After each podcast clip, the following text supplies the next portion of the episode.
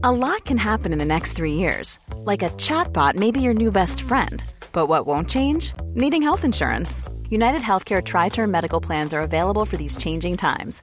Underwritten by Golden Rule Insurance Company, they offer budget friendly, flexible coverage for people who are in between jobs or missed open enrollment. The plans last nearly three years in some states, with access to a nationwide network of doctors and hospitals. So, for whatever tomorrow brings, United Healthcare Tri Term Medical Plans may be for you. Learn more at uh1.com. Hey, I'm Ryan Reynolds. Recently, I asked Mint Mobile's legal team if big wireless companies are allowed to raise prices due to inflation. They said yes. And then when I asked if raising prices technically violates those onerous two year contracts, they said, What the f are you talking about, you insane Hollywood ass?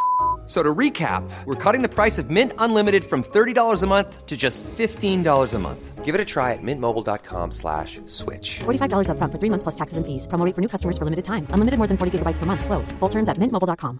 Hey, it's Ryan Reynolds, and I'm here with Keith, co-star of my upcoming film, If, only in theaters May 17th. Do you want to tell people the big news? All right, I'll do it. Sign up now and you'll get unlimited for $15 a month in six months of Paramount Plus Essential Plan on us. Mintmobile.com slash switch. Upfront payment of $45 equivalent to $15 per month. Unlimited over 40 gigabytes per month. Face lower speeds. Videos at 480p. Active Mint customers by 531.24 get six months of Paramount Plus Essential Plan. Auto renews after six months. Offer ends May 31st, 2024. Separate Paramount Plus registration required. Terms and conditions apply if rated PG.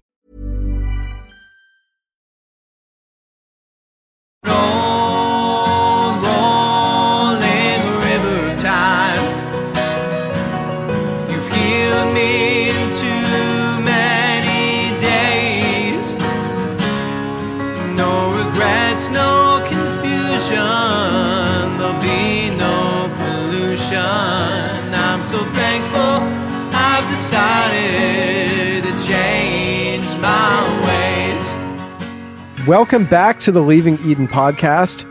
Uh, we are your hosts. My name is Gabrielle Hakohen. I'm here with my BFF and co-host, cult expert, cult survivor, Sadie Carpenter. How you feeling today, Sadie? getting better and better. We are we are getting there. That's awesome. You sound much like you're filled with relief, like your life is less stressful than it was a month ago. And I I think almost anything would be less stressful than a month ago. It's true. Today, we're talking about Brittany Dawn. Brittany Dawn is a former slash still fitness influencer turned Christianity and Christian womanhood influencer slash fitness influencer.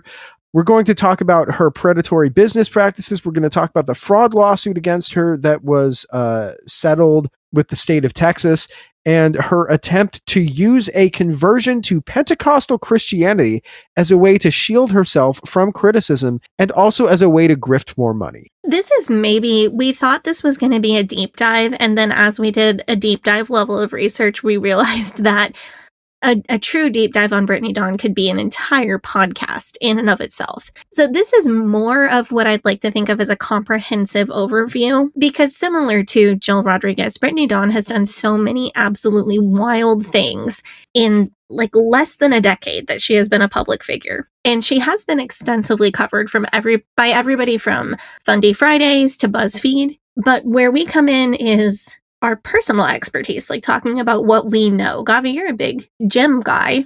You do Ish. fitness stuff. I mean, I go to the gym. I'm not like a a a, a, a bodybuilder or anything like that. I just Right. But enough to know, you know, when she's correct and when she's talking BS. yeah. And I'm an expert on evangelicalism and Christian grifts. So we're going to cover the great snarkable moments. Like, don't worry, we're going to get all of the snark moments that we can fit into this episode. But we're also going to go from our experience and what we know and apply those things to this story. But before we get into that, the Leaving Eden podcast is the podcast about my BFF and co host, Sadie Carpenter's life in and escape from the independent fundamental Baptist cult, the cult in which she was raised. We talk about this cult, we talk about other cults, we talk about religion, we talk about fundamentalism, we talk about the real and present threat that cults and cult ideologies pose to society as a whole. And it is our goal to promote freedom of mind, freedom of thought, and freedom of religion. So if you like our show, if you're a fan of our show, you can subscribe to our Patreon where you will get an extended version of today's episode. Um, I think our Google Doc for this episode ended up being close to 10,000 words. So, not everything that we want to talk about is going to end up in the main episode. Yeah. Um, yeah, it's uh, so we, we have to cut some stuff. So, if you want to hear the extended version of today's episode, as well as the extended version of our other episodes, uh, you can subscribe to our Patreon. Uh, and that is patreon.com slash leaving eden podcast. You can also join our facebook group in our subreddit reddit.com slash r slash eden exodus and facebook.com slash groups slash eden exodus. Both of those are awesome places where we have discussions with fans and you can post questions post memes stuff like that. Make sure that you send your emails to us because we're going to do a q&a episode in probably a couple weeks maybe a month or so sending an email to us is the best way to make sure that we actually see the message, the question that you want to send. So that email is leavingedenpod at gmail.com. And finally, I just want to say thank you to our Faith Promise Mission and I gave it all to your patrons. Our I gave it all to your patrons. There's three of you Kathleen Moncrief, Melissa Mosley, and Todd Dale on behalf of his lovely deconstructorina of a wife, uh, Madeline Antrim. Thank you all three of you so much. Your contributions really do make this show possible, and we wouldn't be able to do it without you guys. Yes, thank you so much to the I gave it all to your patrons. Our Faith Promise missions to your patrons, your names are Alex P., Ali Allen, Anisha Patel, Brooke Tully, Chrissa, Crystal Patterson, Dora J., Enchanted Fairy, Esther Hannah Ross, Hope Norum, Horton Hears a Shane, Janine Collin, Jen Kaharski, Jessica Tambo, Jonna K. Turwey, Kitty Kate, Kristen Marie, Learned Vixen, Lita, Linda Morgan, Lindsay Goss, Lorena Watson, Madeline Antrim, Madeline Cusick, Marlena Stuve, Marcia Millard, Mary Williams, Mary Martin, Megan Arendt, Rob the Methodist, Sarah Reese, Stephanie Johnson, Steve and Amy, Susie, Tara McNamara, The Loch Ness, Tiffany Enderby, and as always, Wes the Cowboy. Thank you guys so much. Yeah, big thank you to, of course, the Faith Promise Missions, and I gave it all to your patrons, but to everybody who supports us over on Patreon, as well as people who support us in non financial ways, like recommending us to friends and family, posting about us on social, leaving a positive review on whatever podcast player you use. All of those things do help us continue to keep this show going, and we appreciate it. Sadie, will you give us the TW and we can be on our way? I sure will. In general, we talk about a lot of potentially triggering topics on this show including but not limited to suicide and mental health, racism, misogyny, PTSD, PTSD symptoms, child abuse, mental, physical, and sexual abuse, and spiritual abuse, including guilt, shame, and fear. In most episodes, we'll mention at least a few of these topics, but we do try to avoid any graphic detail unless it's necessary for the story that we're telling. And if we are going to include that kind of detail, we'll give you a heads up immediately before we do, so those that need to skip can skip. This episode contains a massive trigger warning for eating disorders, uh, diet culture, calorie talk. We will talk about numbers like a number of a person's weight or this has X calories in it or macro counting. Number talk is a little bit of a trigger for me personally, but it is necessary to this episode. What we won't do in this episode, because I never do and never will, is discuss other eating disorder behavior beyond like number counting, calorie counting, whatever. I don't ever discuss the methods that people use to achieve extreme calorie restriction because I found that that's always damaging to me. So I feel like there's a, a, high chance that it could be damaging to other people too. So we might say, you know, Brittany Dawn made somebody exercise for four hours, but we wouldn't say Brittany Dawn made this person do this exact list of exercises and burned X number of calories.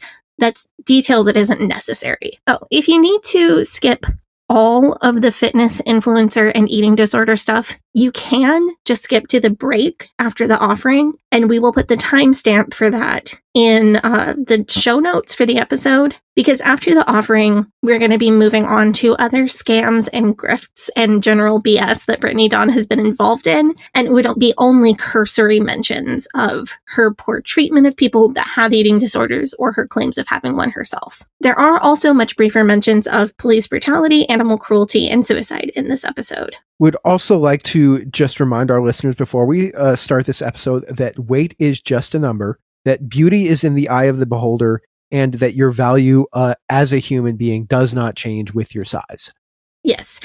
And also, weight is a very small component in a person's health and we need to end fat phobia in medicine. And I want to shout out Hannah Hill on Twitter. She speaks about religious abuse and orthorexia recovery and body positivity. Just a high quality Twitter follow. She is at H underscore Hill underscore DPT to be. I will, I'll link, um, I'll link her Twitter everywhere that I can because she's just been a real positive voice in my own process of learning about this.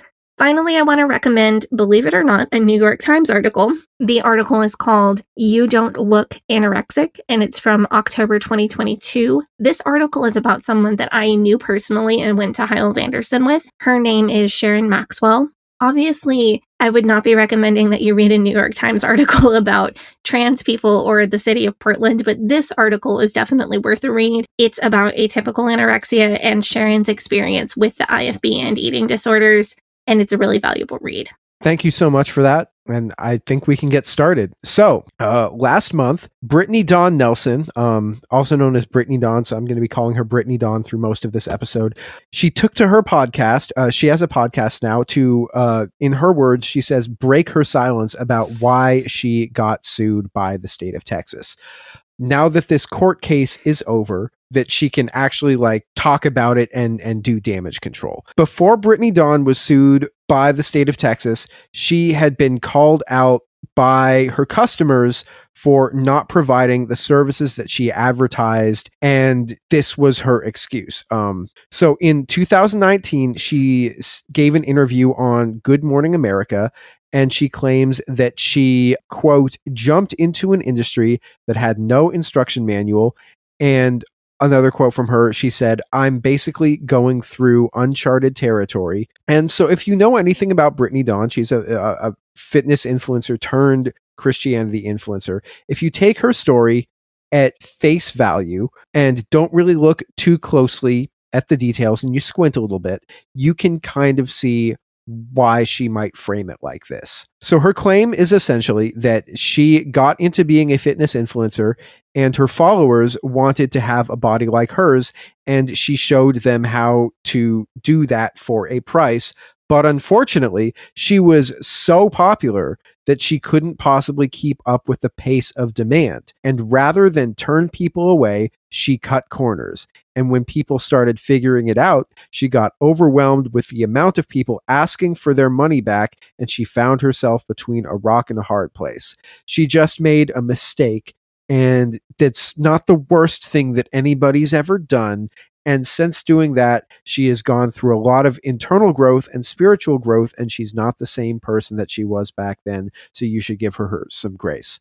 It, that sounds about right, right, Sadie? That's kind of what she's saying. I'm I I didn't know what I was doing. I'm just doing my best, and oh no, like very, yeah. Brittany Dawn is far from the first business owner to have demand for her product vastly outpace the supply for her product. She's far from the first fitness influencer to become to to start selling personalized fitness plans and she also has competition in her market sector. So there is a reasonable risk that customers who she can't provide services to could find those services elsewhere. And looking at it this way could possibly make her story a bit more sympathetic if I was going out of my way to be charitable to somebody. But this also kind of flies in the face of her claim that she is going through quote uncharted territory. The most basic rule of economics is supply and demand. And if demand is higher than supply, then you can either increase the supply or you can raise your prices to cut demand. Brittany Dawn is selling her personalized fitness and nutrition plans for between $100 and $300, is how much she was selling them for between 2014 when she started her business and 2019 when she changed from being a fitness influencer to a Christianity influencer. She was selling fitness plans for between $100 and $300. I don't know about you, Sadie. I've never purchased a fitness plan slash nutrition plan, but I don't think that paying 100 to $300 for something that's personalized like that is an outlandish price if it is personalized. No, it's not. And I actually have some facts to back it up. So I follow Lauren Drain on Instagram. This is the same Lauren Drain that escaped Westboro Baptist Church in dramatic fashion. She's now a fitness influencer, but not a scammer as far as I know, she sells really similar plans to what Brittany Dawn was selling. Those semi personalized plans run from about $99 to $189. She also does 8 to 12 week fully custom programs, so fully customized meal plan, fully personalized workout plan, and access to her for multiple check ins and those run for $399 for eight weeks or $479 for 12 weeks. So it's not like an outlandish price for Brittany Dawn to be charging 100 to $300, especially including inflation. Yeah. Between, yeah. Um, no, that like for, for what, and what Brittany was selling was supposedly fully customized meal and workout plans and coaching, although she provided none of the above but her prices would have been pretty reasonable for what she was selling. In fact, I personally believe that she could have easily charged a much higher premium because her name was on the product, considering that she had some, uh, what she had half a million followers on Instagram. And mm-hmm. I think now she has about a million followers on TikTok. So I mean, she could have done things like expand her business and hire additional employees to help put these plans together. Um, that may have hurt her margins and hurt her profits, but it could have gained her additional market share. It could have helped her expand her customer base, thereby would have made her business more sustainable and more profitable. So it's not as if Brittany Dawn is the only person to ever have this as her business model. No, this is pretty common. Uh, I don't follow a lot of fitness influencers on Instagram because having that be my whole feed wouldn't be healthy for me. But there are a couple people that I really I like their personality and I like their fitness content and I like their other content, and those are the people that I follow. And I think so many fitness influencers that I've seen are doing this. They're expanding their business and selling workout plans and diet plans is a really profitable way to do that because there's no inventory. So you're not paying for, you're not buying a t shirt and then putting your logo on it and marking it up and selling it to somebody else. Like when we sell merch through Threadless, our profit margins are really low because the the website has to pay for the t-shirt and pay for the printing and the profit for us is just the, just like 10% or 15% of what the shirt sells for. Probably less than that. usually less than that if they're running any kind of sale. So selling something that does not have physical inventory is a great way to capitalize on having an influencer following. This is common and pretty normal in the fit- fitness influencer world. And Brittany Dawn, so the, the one thing that she was doing was selling her time for the coaching and her time for putting together personalized plans for people. So when her business took off beyond what she could handle, like you said earlier, she had a couple choices. She could raise the prices so that fewer people would buy it and she would have time to keep her commitments, or she could have hired employees who would work with her. She could have hired a couple personal assistants to help her answer all these emails and text messages. She could have hired personal trainer friends of hers to help her put together these personalized plans and been transparent about that to her customers, but that is not what she chose to do. So when this all came out in the wash, what we learned is that Brittany was not personalizing these diet and workout plans at all. She was selling the same plan to everyone and telling them it was personalized to their height, their weight, their goals, their macros. It wasn't. It was the same. She was also selling this feedback and coaching from herself, where participants in her workout and diet plans were supposed to be able to email her and say, hey, I've lost, I lost some weight, but now I've plateaued. Should I change something? And Brittany would respond with a coaching type answer. But when somebody emailed her with a question, like I lost some weight, but now I've plateaued, what do I do? Brittany would email back with very generic phrases like, you're doing great, babe, or you look fantastic, keep up the good work, and not actually answer their question at all. It's a shame that Brittany Dawn was running these scams prior to to like Chat GPT. Can you imagine if there was like a, a Brittany Dawn GPT? Oh man, if she had had Chat GPT, she would have never got caught. she would have never got caught. No one would have figured it out. Um, no, but th- this is what I, I would describe this as a scummy business practice. Where it gets really predatory is the way that she went about finding clients and targeting them. And what what she does here is I would say goes beyond predatory into the realm of such contemptible and manipulative and, and sociopathic behavior. Like, in order to be a person who would do this sort of thing, you have to either believe that other people don't exist or that other people only exist so that you can get things from them. Um, it's it's just truly vile behavior. Amen to that. And this is where we're getting really into the the eating disorder stuff. So TW for that. Um, according to Brittany Dawn's website, uh, bdawnfit.com, uh, she suffered from an eating disorder starting in November 2011. She describes an obsession with thin women with visible collarbones, believing them to be the pinnacle of beauty. She describes losing about 30 pounds in two months, not eating, over exercising, and consuming about 1,000 calories per day. Did you read the? I read this website. I did. I, I read this. I post. didn't read it in prep for this episode because I have read it before and I didn't need to reconsume that content content if that makes sense, but I have read this. because reading through the story on the website, to me, it reads as very real. Oh, absolutely. I am sorry that she suffered that way. Unfortunately, she chose to be a terrible person about it. So she doesn't get that much sympathy from me, but I am, she does strike me, my gut feeling is that she really did suffer from this. However, I think that there is a very real eating disorder to fitness junkie pipeline. I personally know more than one person that I think that this applies to. And I can certainly understand how the attention to detail and the focus on goals would translate over from one to the other. I do have a concern that maybe they're just similar in function, that the main difference between the two being what the person views as the ideal physical form.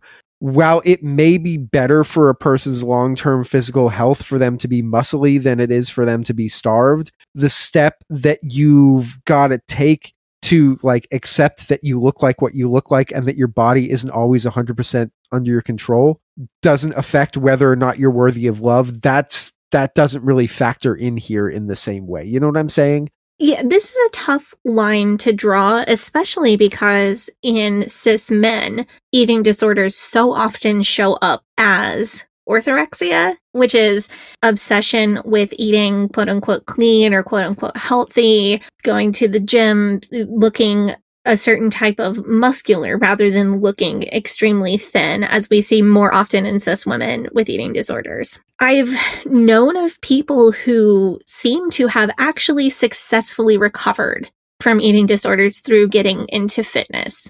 And it started maybe less healthy because they could only be okay with gaining weight if they were gaining muscle, but they were able to spin that and work and work and work to where fitness is actually a healthy outlet for them. They're not currently suffering from an eating disorder anymore. I have I have known people who really seem to have successfully done it. But sometimes it is just trading one eating disorder for another because some people will get into fitness but they're still obsessed with calories, obsessed with exercise and they are not they have not changed their disordered thinking. They have not successfully received help for the eating disorder that they are suffering from. And that's why this kind of recovery often needs professional help from real professionals, unlike Brittany Dawn. So when Brittany Dawn started her company, Brittany Dawn Fitness LLC, in uh, 2014, she advertised herself as eating disorder survivor friendly. She would use hashtags like uh, hashtag ED warrior and hashtag more than just a number. At the time, Brittany Dawn was in her early 20s, and her target demographic was women and girls in their late teens and early 20s. Her pitch was basically you can conquer your eating disorder with a macronutrient plan, which are, and, and macronutrient plans, by the way, are known colloquially in the fitness community as macros. Um, but her pitch was basically you can conquer your eating disorder with a macronutrient plan and an exercise plan and she specifically targeted the demographic of people who are most likely to have their self-worth tied to their bodies and their physical appearance. Under supervision from a physician or a healthcare professional a nutrition plan can absolutely be part of eating disorder recovery. Like if you have somebody making sure that you eat at least a certain number of calories per day. But that is not what Brittany Dawn was doing. Some of Brittany Dawn's personalized nutrition plans had some clients reportedly training very hard while only consuming 1,000 calories per day. Brittany Dawn essentially targeted eating disorder survivors and people trying to recover from eating disorders and told them that she was offering a cure and gave them plans that enforced the behaviors that they were trying to recover from. Yeah, and this is just despicable because, I mean, hell, they didn't make people train that hard and eat only a thousand calories on the biggest loser, which we all know was toxic and not a healthy way to lose weight and hurt a lot of people physically and mentally. It's wild to me that that, that they ever actually broadcast that. I know. and it's so like fun. the the fat phobia of the early 2000s, man. Um it fucks all up. all all of us, especially those of us who were kids during the time. But that like that's that's biggest loser, loser.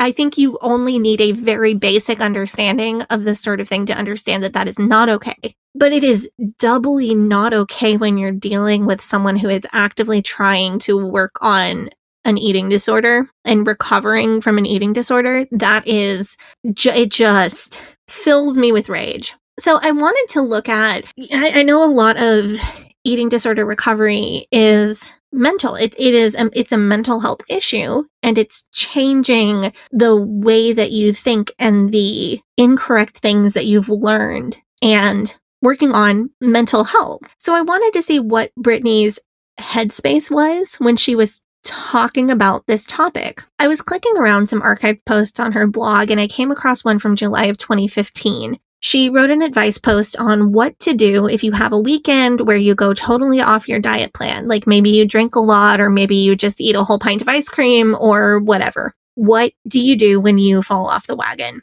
And at first, like in this article, she gives some actually okay advice. She says, don't cut your macros down even further to make up for your cheat weekend or your falling off the wagon weekend. Don't feel guilty. Don't beat yourself up. Don't dwell on it. Just start over tomorrow. Go back to your normal macro plan. Go back to your normal amount of exercise. Tomorrow is a new day. Don't try to make up for your weekend where you went off your plan. Just start over tomorrow. Slow and steady wins the race. And that is correct advice. That's proper advice. But if you're on Brittany Dawn's plan, how are you going to cut your macros down even further? Like, are you going to eat uh. one low sodium rice cake for dinner instead of two low sodium rice cakes for dinner? I should clarify. This is the correct advice if you are on a macro plan that works for you, your goals, and your needs right now. Like, regardless of whether your needs are to gain muscle, gain weight in general, lose weight, whatever, if you are on a macro plan that works for that goal, if you completely go off the plan for a weekend or a week or a few days or whatever, just going back to the plan and not trying to make up for it, not feeling bad, just go back to where you were is the correct advice. Maybe this is not good advice if you're on Brittany Dawn's plan, but I have a bigger point here. So, in this whole article from 2015, she is giving the appropriate advice on how to metaphorically get back on the wagon if you've fallen off. But while she is writing this correct advice, she refers to this weekend of falling, hypothetical weekend of falling off the wagon as, quote, mistakes, quote, a slip up, and she frames, quote, major anxiety, guilt, and even depression as normal and okay responses to overeating. And that is a problem. Oof. That's a major problem. m- quote, major anxiety, guilt, and even depression, end quote, are absolutely things that a person might feel when they believe that they have eaten too much or eaten quote unquote unhealthy foods. But that's diet culture talking. That is a culture where disordered eating is normalized talking. Major anxiety, guilt, and depression should not be a normal response to having eaten more than you think you should have eaten. And I'm not shaming anyone who feels that way. I have experienced this. I do currently experience anxiety, guilt, and depression over this sort of thing because I'm still working on this. So please don't feel shamed if those are feelings that you feel because I do too. But this absolutely does not feel like recovery to me. This is not somebody who has reco- successfully recovered from an eating disorder and is now in a position to advise others. This is the kind of thoughts that I'm still working to weed out of myself and encourage my friends through as they are also working on it. This is not the way I want to feel about food. Major, that's not something that should be presented as a normal response. So I've linked to you, uh, Sadie. I've linked a post from the Mama Lion Strong blog from February of 2015. Um, this is a blog. Uh, it's not. I think that it got taken down. I think that the woman who wrote it took it down. Her name was Jennifer Campbell, um, but it's on the Wayback Machine, and I'll link it. And and Jennifer Campbell still is like a, a health and fitness and and and wellness influencer who describes herself as a fitness industry survivor. And she in February of 2015, she uh, wrote a blog post titled "The Most Disturbing Thing Happening in the Fitness Industry."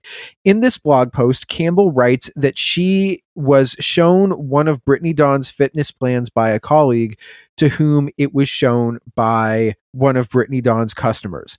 Campbell reached out to Brittany Dawn with concerns regarding the health of her clients, saying that it was unethical, unwise, and outside of her scope of expertise to be taking on clients with apparent eating disorders. Campbell wrote in her letter that they should be recovering under the supervision of medical and mental health professionals rather than on a program by a fitness influencer. This letter also stated that conversations were being had by others in the industry about Brittany Dawn's potentially unethical practices. Campbell received a letter back, not from Brittany Dawn, but from a different trainer affiliated with Brittany Dawn, basically telling her to f off. That that letter was from Brittany's ex-husband, by the way. Oh, okay, interesting. They were in business together at the time when they were still married. Campbell writes that she is not the only person that she knows of who has reached out to Brittany Dawn with these same concerns. Campbell alleges that she saw Brittany Dawn fitness plans that prescribed two or more hours of high intensity interval training workouts five to six days per week, in addition to a daily intake of 1,300 calories or less. These plans allegedly denied cheat meals to underweight women, and that despite this, Brittany Dawn maintains certification from the National Academy of Sports Medicine. Campbell, additionally, in her blog post, not in her letter or anything, brings up that the focus of the fitness industry on appearance rather than the health of a person is a prevalent problem. And as evidence to back this up, she speaks about how female bodybuilders and fitness influencers are pressured uh, to get like breast implants. Yeah, we haven't been able to verify Jennifer Campbell's claim about Brittany about the fitness macros by Brittany Dawn because we haven't seen the specific ones that Campbell says that she saw. I messaged Campbell um, on Instagram and I asked her whether she still has access to this information. I didn't get a response, but she has like 15,000 Instagram followers, so she probably didn't even see my message. However, in one three day plan sampler that Brittany Dawn posted online, I went out and calculated the total calories of being, if I'm being very charitable to Brittany Dawn's plan, it's somewhere between 1800 and 1900 calories per day. And that's on a very charitable estimate to Brittany Dawn. Meals on this plan include a meal of, uh, quote, three ounces of tuna or tilapia, two cups of green vegetables, and 12 almonds. It's the 12 almonds that really get me. Yeah, or she'll uh, assign somebody a meal of one scoop isolate protein, one half cup of oats, and one whole egg. My personal favorite meal that Brittany Dawn has on this plan is one whole egg, one small apple, and two low sodium rice cakes. I mean, 1800 to 1900 calories a day is more, could potentially fit with somebody's goals and meal plan. Very dependent on how much exercise they're doing and what their current sizes and what their goals are. But none of those meals constitute an entire meal for my toddler because I would be hearing, Mama, I hungry in like 30 minutes if I fed her any of that. to, just to clarify, her plan includes six meals per day, um, and each meal is, uh, if I'm counting generously, each meal is between uh, 200 and 350 calories. Mm. Yeah, so like a, a very rough estimate of how many calories the average person uses per day is about 2000. That's what the um it's it's not accurate to everybody or it's it's like it, that's just how they calculate the serving sizes on the back of like nutrition facts on food. So I'm taller than the average person. I have more muscle mass than the average person. Um, and I exercise more than the average person. So my estimate is probably closer to like 3000 calories per day. However, because I'm 30 years old, if say we controlled for my height, my muscle mass, my metabolism would be slower than say a 24 year old. Also worth noting that contrary to popular belief, if you control for like different factors like uh, weight, height, muscle mass, women and men don't have different metabolism speeds. That's good to know. Yeah, women are usually just smaller and have less muscle mass. So if somebody is following Brittany Dawn's fitness plan, they're also probably training harder than I do. They're probably doing high intensity interval training, which is something that I don't do generally. However, if somebody is following Brittany Dawn's meal plan, chances are they're probably not getting the adequate nutrition to build muscle. So this will also slow down the metabolism. So if somebody is just on a fitness plan that Brittany Dawn posted to her website, they could easily be at a daily deficit of 1,000 calories. And so if there's 3,500 calories in a pound of fat, Brittany Dawn is essentially putting women with eating disorders on a diet and exercise plan that will have them at a significant caloric deficit, which is the opposite what you want. And even with this like charitable estimate of 18 to 1900 calories, the diet that Brittany Dawn posted on social media with the the with the diet that Campbell purportedly saw, these women could be calorically on track to lose somewhere in the range of three pounds per week, which is absolutely an extreme weight loss diet. It's also worth noting, as I stated above, that if a person isn't getting the calories and nutrition to support muscle growth and muscle maintenance, then their metabolism will stall and they will not continue losing weight as quickly. So, if a person is starving themselves, which is a mentally difficult thing to do and it's also physically painful and they aren't seeing the physical changes in their body that they want to see this can lead to a really vicious cycle feedback loop mental spiral that's that's not something that anybody would want not something that anybody should have to go through. But this is among one among many reasons why weight and and weight loss is not generally an overall indicator of what is or isn't healthy. So I spoke to a friend of mine who has a master's degree in exercise science, and I also spoke to another friend of mine who is an MD, and they told me like roughly the same thing, which is that so for people who want to lose weight for whatever reason, and they want to do so through diet and exercise, the generally recommended amount is between one and one and a half pounds per week, give or take, uh, depending on height, age, current body weight, current muscle mass. That's generally about a, a, caloric deficit of around 500 calories per day. They encourage getting most of your nutrition by uh, most of your nutrition, not all. There's like room for other stuff in there, but they encourage getting most of your nutrition by eating a mix of foods that are high in protein, eating leafy green vegetables, eating carbohydrates in the form of like whole grains and unrefined sugars, and fats that are not saturated fats. The thing that both of these told people told me uh, is that under most circumstances, weight loss that is more severe than the like one to one and a half pounds per week is generally not sustainable over the long term and could potentially pose a serious danger to a person's physical and mental health. So, what Brittany Dawn is recommending is just not considered safe. No. And it's not going to produce, it, it might, depending on the person, produce short term weight loss results, but it's not going to produce long term muscle building results and it's not going to produce long term healthy weight loss results. So it's just bad. It's just bad advice. I, I want to make absolutely crystal clear that the slow, methodical, holistic, sustainable approach to weight loss is not what Brittany Dawn was selling to her customers. And she's also, I mean, I know she's a fitness influencer and the whole thing is about looking a certain way, but there is absolutely nothing for people who don't care what their weight is, but just want to put on muscle or don't want to lose any weight, but just want to get stronger. There, there's, uh, the, this whole thing is a mess because she is coming at all of this from the perspective of you're going to lose weight when that's not everybody's goal. That doesn't need to be everybody's goal. And it's not the stated goal of a segment of the population who she is purposely targeting through her Instagram hashtags. Like she's purposely targeting people who do not want to lose weight. They want to work on eating disorder recovery, which involves gaining weight and repairing a relationship with food. was she paying attention? Like, was she there?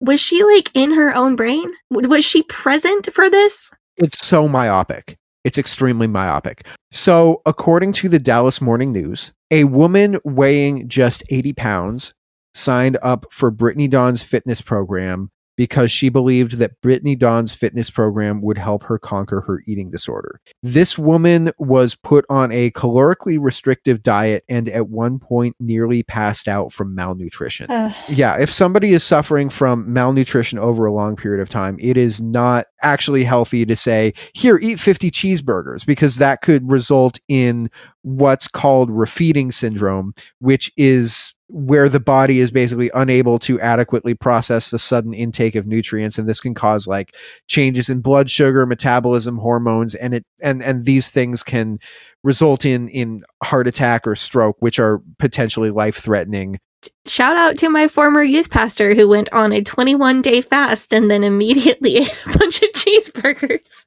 What happened to him? He was fine. Yeah. Don't but do i mean he got lucky.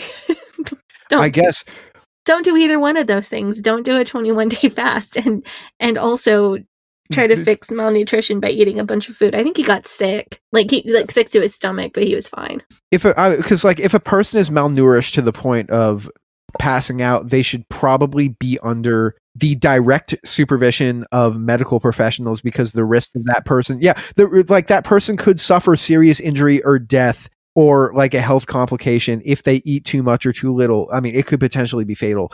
What they should not be doing is doing high intensity interval training, which is what Brittany Dawn had this poor woman doing. Brittany Dawn is also extremely lucky that she didn't kill anybody doing this because eating disorders are the second deadliest mental illness in the United States behind opioid addiction, and they kill more than 10,000 people every year. So, like this, this is actually really serious what Brittany Dawn was doing. Brittany Dawn presented herself as a fitness coach and a fitness influencer who could help people with eating disorder recovery and young women, especially who want to look and feel their best. And then she took their money and gave them fitness plans that reinforced their eating disorder behavior while telling them that it was a cure. This, it's just so heartbreaking because when we're talking about people who have eating disorders who went to Brittany Dawn to try to get help. They've recognized that they have serious problems. They've recognized that they are experiencing a serious mental illness that is capable of taking their life. And they've been so brave as to reach out for help. And make the first step to overcoming the serious mental illness that is capable of taking their life. They've reached out to somebody that they trust and they truly believe can help them because she says she's been through it herself and she's all better now. And Brittany Dawn just took that trust and that genuine desire to get better and totally disregarded it in order to make money. It's so messed up. Like I mean, she's just enabling the behavior that these women are trying to recover from while basically Trojan horsing herself as an ally and a safe person. Of course, this is despicable behavior. Uh, this behavior was not what Brittany Dawn had to apologize for, and it's not what she got sued for. It's not the transgression that led her into becoming a Christian influencer. This is sadly a crime that she got away with and she has yet to answer for in any meaningful way. Do you want to take up the offering and then we can come back and talk about the uh how she really got called out for this and what her downfall ended up looking like and then her return as a Christian influencer? Let's do it. I'm 100% ready for the downfall because this first half has has made me sufficiently angry. Planning for your next trip? Elevate your travel style with Quince. Quince has all the jet-setting essentials you'll want for your next getaway, like European linen, premium luggage options, buttery soft Italian leather bags, and so much more. And it's all priced at 50 to 80% less than similar brands. Plus, Quince only works with factories that use safe and ethical manufacturing practices. Pack your bags with high-quality essentials you'll be wearing for vacations to come with Quince. Go to quince.com slash trip for free shipping and 365-day returns. Hey, it's Ryan Reynolds, and I'm here with Keith, co star of my upcoming film, If, only in theaters, May 17th. Do you want to tell people the big news? Right, I'll do. Sign up now and you'll get unlimited for $15 a month in six months of Paramount Plus Essential Plan on us. Mintmobile.com slash switch. Upfront payment of $45 equivalent to $15 per month. Unlimited over 40 gigabytes per month. Face lower speeds. Videos at 480p. Active Mint customers by 531.24 get six months of Paramount Plus Essential Plan. Auto renews after six months. Offer ends May 31st, 2024. Separate Paramount Plus registration required. Terms and conditions apply if rated PG.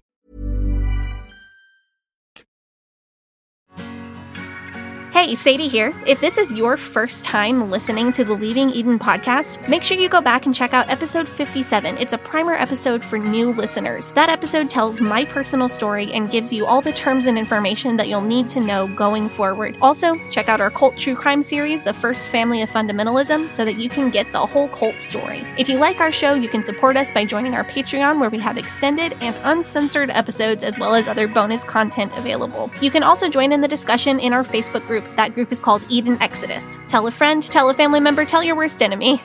The Leaving Eden podcast is a fully independent podcast, and we really appreciate your support. Now, back to the show.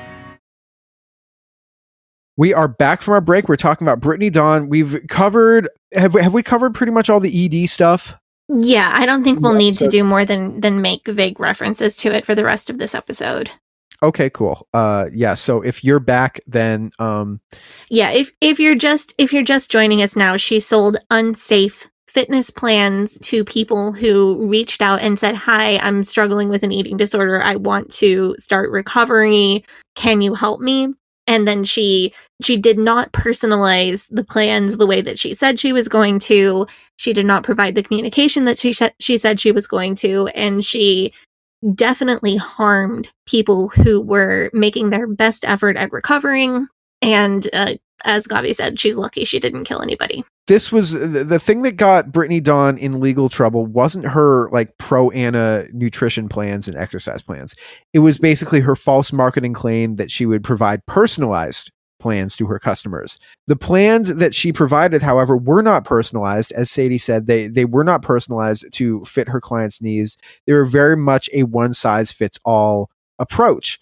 This came to light when some of her customers started talking to one another in a Facebook group and started sharing the plans that they were put on with one another, only to find out that many of her customers had been put on identical plans. So this is in about 2018 when this is all coming to a head. Additionally, they discovered that people who discovered this scam, basically, that Brittany Dawn was running and asked for refunds were either not given full refunds or were given a refund with the caveat that they also sign a non disclosure agreement. People who complained publicly about this on Brittany Dawn's social media posts would have their comments deleted and their accounts blocked. The other part of this is that she was supposed to provide personalized feedback for people while they were on these customized plans that she was supposedly customizing for them. Uh, people who were on these plans were supposed to be able to contact her and hear back from her, but if she even bothered to email these people back, she was providing very generic responses. As these Facebook groups criticizing her started to form, people started realizing that it wasn't just them and she was doing this to everybody. So this starts to get some buzz online, and more and more people are stock are talking about it on videos. They're talking about it on Instagram, talking about it on TikTok. And in February of 2019, prank YouTuber named Cassidy Campbell made a video in which he pretends to be the father of one of Brittany Dawn's customers and approaches Brittany Dawn's booth at a fitness convention. He confronts her and claims that she stole $200 from his daughter by providing her with a cookie cutter meal plan rather than a personalized one and then blocking her on social media. I'll link the video and it's a very weird video. I guess for attention, Cassidy Campbell pretends to be like a big MAGA Trump guy who just walks around saying America a bunch to like so that people would pay attention to him when he confronted Brittany Dawn, or was that just like a two pranks for one YouTube video? I don't like he's going around calling people libtards. And I think that's to like one to draw attention to himself, but also like I, I think it's for like SEO. Like if you can add MAGA prank like MAGA prank to your video and also add like fitness scammer and MAGA prank, then you'll maybe get more views. I don't know. That's kind of my impression of of why he was doing it, just for I guess just for like attention. Yeah, I haven't seen the whole video. All I have seen is the one clip where he confronts her. He's like, if, you watch the whole video, basically he's walking around this convention calling people like libtards and uh, saying "America" a bunch, and then he walks up to Brittany Dawn and confronts her for stealing money. And then right when he's about to confront her, the video like cuts to a bunch of like screen grabbed videos and vlogs of of people talking about Brittany Dawn and how she scammed them for like four or five minutes just to like give a backstory about who Brittany Dawn is. And then it cuts back to the video where Campbell confronts Brittany Dawn. Brittany Dawn basically just doesn't react, and one of the guys that is at the booth with her just gets between Campbell and Brittany, and eventually Campbell walks off. But this video, like, it was very attention grabbing, and it quickly received hundreds of thousands of views on YouTube. I don't know how quickly it received these views, but I will say that over the four years that it's been out, it's nearly reached 2 million views on YouTube. And it also included a link to like a change.org petition, which was petitioning the Federal Trade Commission to, quote, stop Brittany Dawn fitness scams. And this petition got more than 15,000 signatures. So it, it, it was it was a fairly popular YouTube video. At this point, so this video drops on uh, February 5th, 2019, and Brittany Dawn can't really ignore the hate that she's getting online anymore. Because, um, like, if you go back and you look at her Instagram around this time, you'll probably see that, like, a third of the comments, women saying, You look amazing, go get it, girl. And, like, a third of them are from thirsty dudes. And then, like, a third of the comments are from people saying that she's a scammer and she's a bad person who exploits other people for money. So, Cassidy Campbell's video goes out on February 5th, 2019.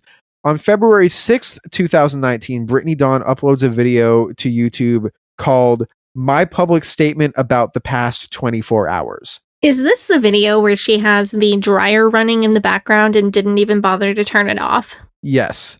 That I can kind of forgive because when it's laundry day, you have to like you have to get the timing right, you know. Like if if if one thing takes too long, then that throws the whole rhythm off. I'm I'm I'm not really like bothered about that. Listen, buddy, I just got done with not having a washer or dryer in my house for seven years since the summer of 2016. And in that time, I have had an entire newborn who then became a baby and then became a toddler. And I had to deal with that while having a job that includes content creation, I think she can turn off her washer and dryer in her own damn house for 20 minutes to make a video. I think this is tacky and shows her level of not caring, even though she's pretending that she really cares. just full disclosure, uh, I have had to cut laundry machine noises out of this podcast many, many, many, many, many times.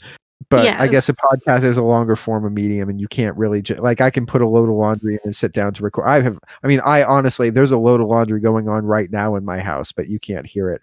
Um, yeah, you went in a different room, and then if it made noise, you edit the noise out because you actually care. That's where I'm coming from.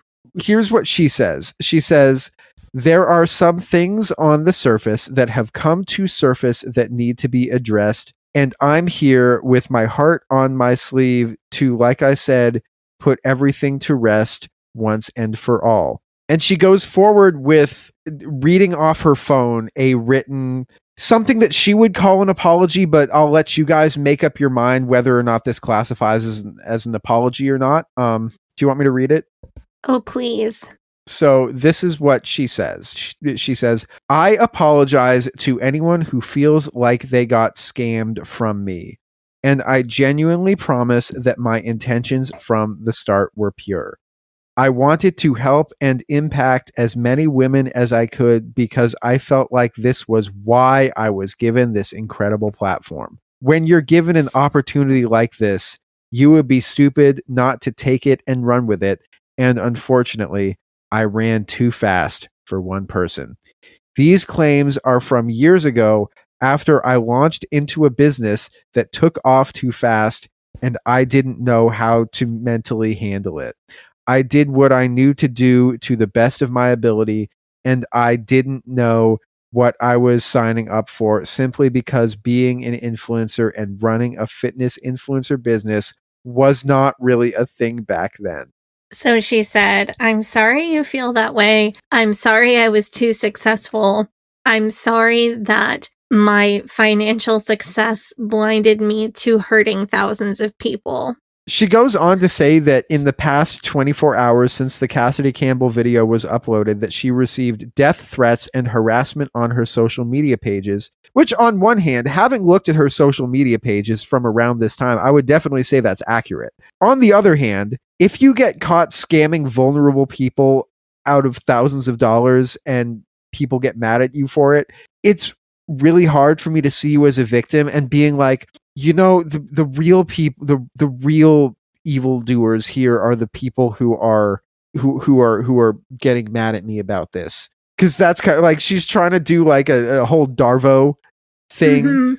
The thing that I have to point out is that the same internet that is the internet that enables people to send you angry message like whenever they want to is also the same internet that enabled you to like leverage being a thin blonde woman into a way to scam people. That being said, being angry at somebody for being a scammer does not entitle anybody to be misogynist or send anybody death threats online. But this video is very much like a poor me, I'm a victim of my own success. Yeah. Pretty gross. I, I agree with everything you just said. I would like to read for you uh, on here the description on this YouTube video just to see what you think. Um, okay. I am so sorry. Unfortunately, with being human comes learning from making mistakes. This is my heartfelt apology to move forward and make things right. And I please ask that the death threats end and for my family slash friends to be left alone from here on out. Customer service email be on whatever must include name, reason for contacting, receipt, proof of purchase. Um, Instagram, Brittany underscore Dawn underscore fitness. Twitter at B Dawn Fit. And, th- and then she goes down to her like links where she says workouts and recipes, bdawnfit.com. Inquiries, bdawnfit at gmail.com. Shop myself Tanner. Herself Tanner and her Airbnb affiliate link. yeah, she has affiliate marketing links in the description of her apology video for being a scammer. So one thing that really stuck out like from that video description is that she used the word mistakes to describe scamming people out of thousands of dollars, which is really interesting because she also used the word mistakes in 2015 to describe eating a large ice cream sundae. My favorite part of this video, though, is just the fact that she included the link to the self tanner See, I'll criticize her for the dryer noises, but I'll give her a, a pass for the fake tan. It's better than skin cancer. I'm all about uh, sunscreen and fake tan evangelism. It's true. Um, I'm all for getting sunburned because I don't like sunscreen and then having a bad time the next week or so. Um, not really, but that's what I always do, even though I never learned for it. No, um, How many times have you texted me a picture of you at the beach or whatever, and I text you back, put on sunscreen, and then you do not do it every time. every time? If I were a fake tanner kind of guy, I don't think that I would be buying Brittany Dawn's fake tanner because she's ve- like she's very much in like the Donald Trump brand Yeah. of fake. She's in like the Oompa Loompa Doompity Doo. I've got another scammer for you. Do you think that it is appropriate to be monetizing the apology video that you have to make because you scammed people out of thousands of dollars? no, I do not. I am being facetious about supporting her fake tan business. It does seem to be a common thing to monetize apology videos. I see like I feel like I see that a lot, but no, I oh, don't think it's actually okay for her to be selling her fake tan under this video. I mean, Colleen Ballinger didn't even monetize her apology video. I Which she did. No, she didn't. I tried to follow that drama, but I didn't know enough about who she was for it to make sense to me, so I gave up on it. I didn't know who she was either, and then I saw the video. So, you know, somebody made the Colleen Ballinger apology song into a playable song on Guitar Hero, and then we downloaded it and played it on guitar. It was atrocious. Trigger warning for suicide and suicidal ideation. In the years since, Brittany Dawn has said that at both her uh, she live she lives freed retreats and on social media that on uh, February 14th, 2019, she attempted to take her own life. I don't know if following this, uh, like, if, if she received any sort of counseling or if this was how she started getting more into Christianity. Having looked at her social media comments from around this time, there were a lot of very disgusting comments on her social media posts that were definitely encouraging her to do things that she would not be able to undo, which is never okay, which is never an okay to thing to say to uh Yeah. Yeah. no, I totally agree. No matter how much of a scammer or a scumbag person somebody is, that's not an okay comment to make. Because you know, maybe that's the way you genuinely feel about them. And I'm not here to I I would encourage you to try not to feel that way about other people and I would encourage you to work through your own issues and not you know try to think that way about other people but e- even if that is honestly how you feel in the moment you are hurting your your rage at the person that you're directing that kind of comments at is farther reaching than just that person because there are other people in the comment section who are reading what you said to that person that can be harmed by your words. It's just it's not okay from any perspective. so in the following weeks after this, uh, this story became national news, and Brittany Dawn appeared on Good Morning America.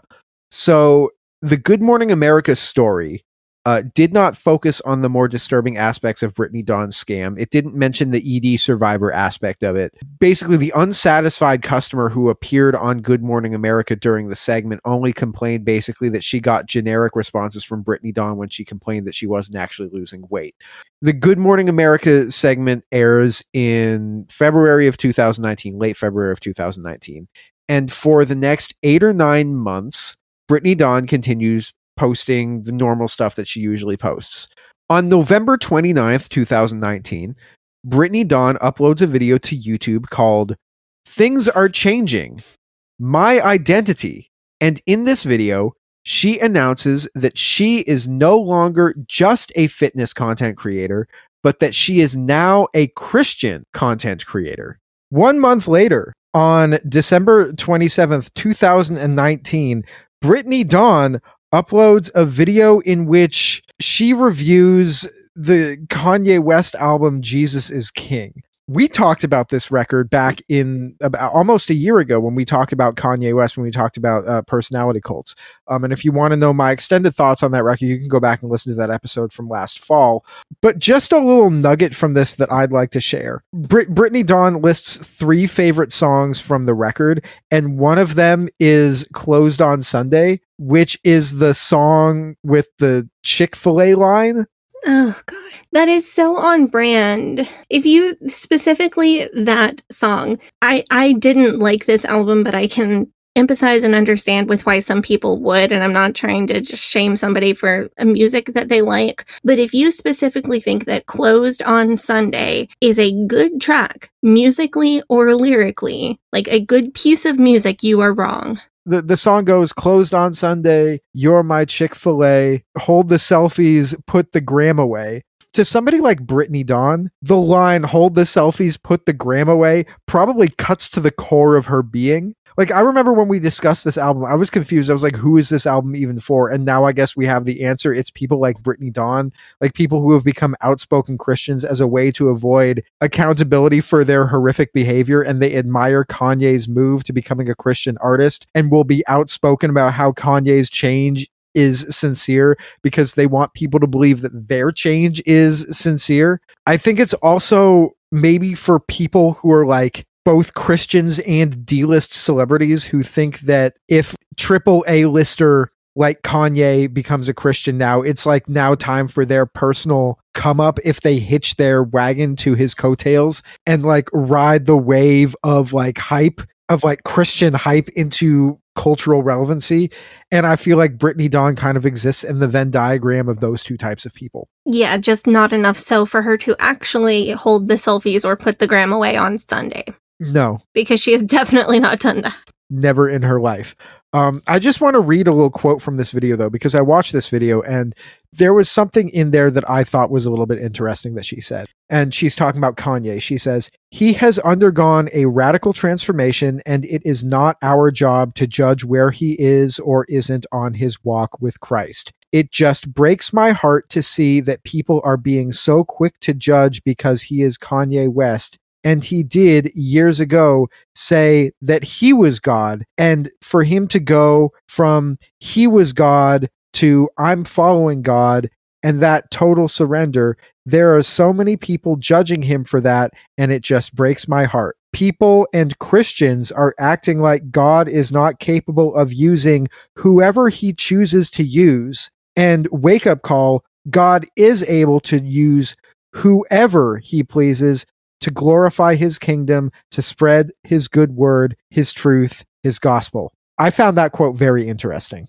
When she talks about Kanye, I see two things. One, the obvious thing is that when everything that she says about Kanye is something that she could apply to herself. Second is that when she says that God is using Kanye to glorify his kingdom and that he can use anybody no matter whatever they've done in the past. She is saying, God is choosing to use me. And if you doubt this, then you are doubting the power of God to change my life. And he is not using you in the same way that he is using me. It's just like Brittany Dawn is completely incapable of looking at any piece of media, any event that takes place, any piece of content, any story without looking at it through the lens of how does this relate to me and my personal journey. Yeah. The thing is that I don't think she's actually talking about her personal journey here because she's saying God can use anybody regardless of what they've done in the past. But in her other video, her message was, I haven't done anything wrong. And I'm sorry if you felt scammed, but all I did was have a business that was too popular too fast and I couldn't keep up with it. And I just tried to help too many people at once. I know it's so gaslighty she's saying, you know, God can use anybody, even people who are big sinners like me, but also this the main sins that people accuse me of I didn't do. Even if I was a sinner, which I'm not, God would still be using me and therefore you can't judge me. Like it's like I did nothing wrong and even if you think that I did something wrong, well Jesus forgave me and so it's completely moot and if you continue to speak about it or feel negatively towards me because of it, you're the you're resentful, you have a spirit of negativity, you have a spirit of judging, and the spirit of negativity and the spirit of judging are not spirits of God. Yeah, it's giving Dave Hiles. Yeah. You know, you know what it's giving? It's giving Jinger Duggar. Because you remember in her book, Becoming Free Indeed, when she said, What my brother, and this is a quote from her. She said, What my brother Josh needs is a new heart, a heart that only Jesus can provide. That's what I need. That's what we all need. But in saying this, she's essentially implying that if you're not saved by Jesus, you're no better than her brother who is rotting in prison because he likes to watch uh, videos of, of children being tortured and sexually abused. I'm sorry if I have to keep bringing up that quote all the time, but like I have to keep bringing up because it's a insane thing to say. By the way, stay tuned next month when we review Jinger's uh, Jinger's sister Jill, her book, uh, which is called Counting the Cost. That's coming out next month, and we're going to review it next month. So we have to back up a little bit on Brittany's timeline. Before her Christian conversion, there was an ex husband, and we need to talk about him so that we can get to the new husband that came around as part of the Christian conversion. So her ex husband is the one that wrote to Jennifer Campbell, basically saying, F off, stay out of our business if you know what's best for you. Yeah, he was also a fitness dude. It was like their thing as a couple. So she was married to this guy, her high school sweetheart, Zach. There were credible allegations that she cheated on him, but she also claims that he was abusive. And based on, there are a lot of unconfirmed reports of people who claim to be former friends of hers or know her personally and then got fed up with her and joined the snarker community. One unconfirmed report isn't really anything to go on, but due to there being quite a few uh, on Reddit and in other communities that talk about Brittany Dawn. I tend to believe both that she cheated on him and also that he was abusive.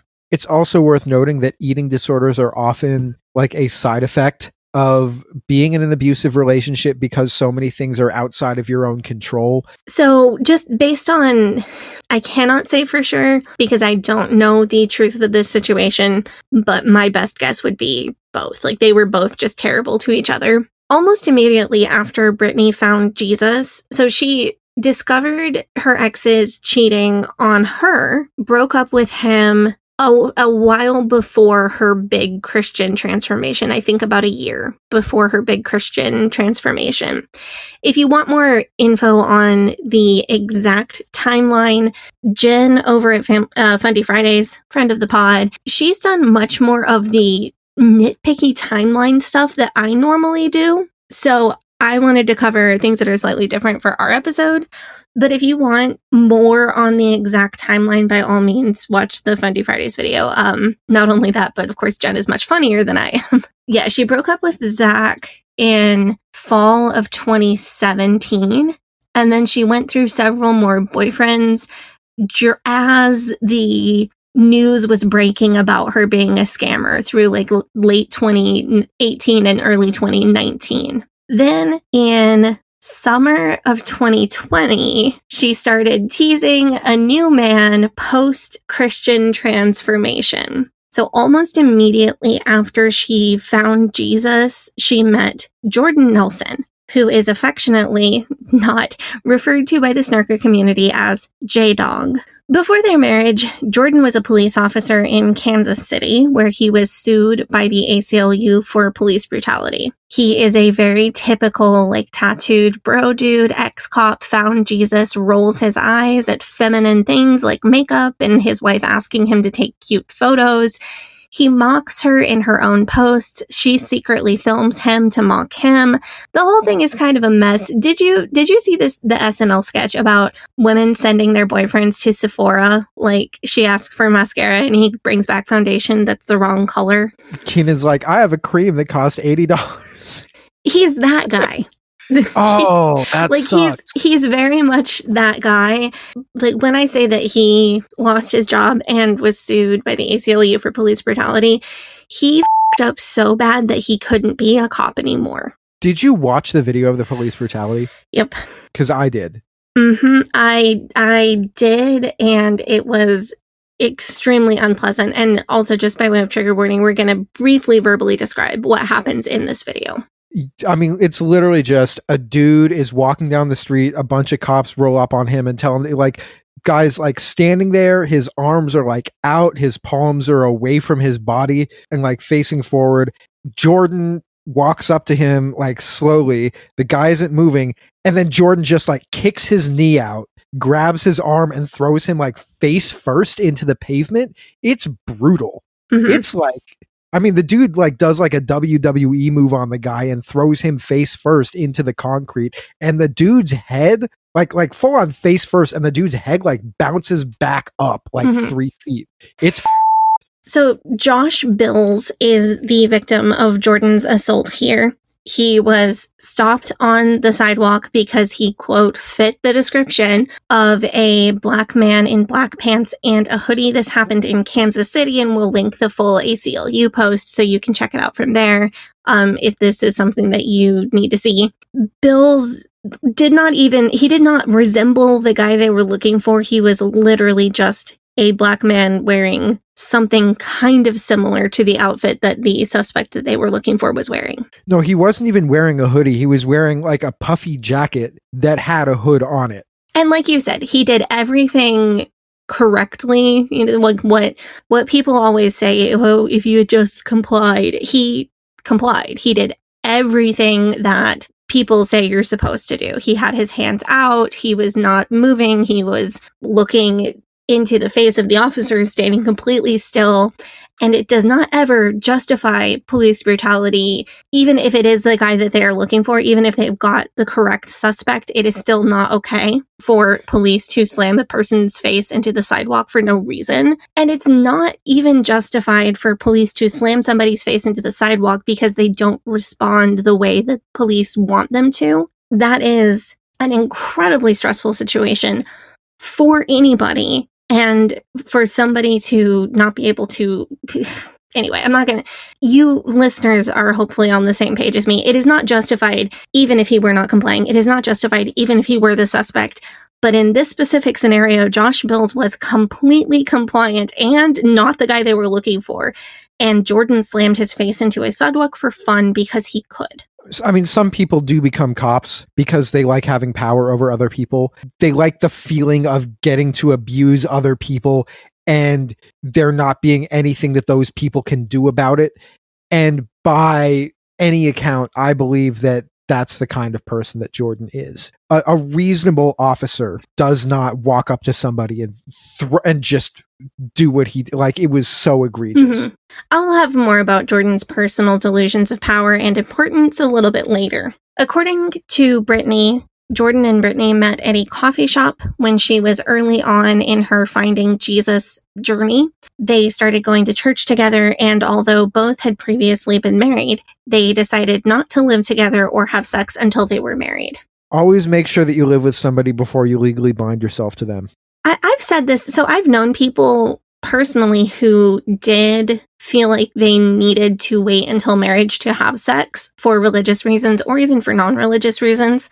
And when I've talked to these people, I've always said that's a risk because you might have compatibility issues. But this is that's a manageable risk. And the outcome, if you do have compatibility issues, is often something that can be overcome. Not always, but it is often a fixable outcome. What is a much greater risk is failing to spend enough time with a person before marriage. Like, have sex before marriage or don't. It is so much more of a risk to not know a person well enough or not know what they're like when you're truly in private or not know what they're like on their worst day. That is way scarier than not knowing what they're like to have sex with. Now, on this show, we support whatever consensual decisions people make about their own sex lives. What we don't support is being an influencer who is trying to skew other people's decision making process towards a particular decision and then lying and doing something different than what you were trying to get other people to do.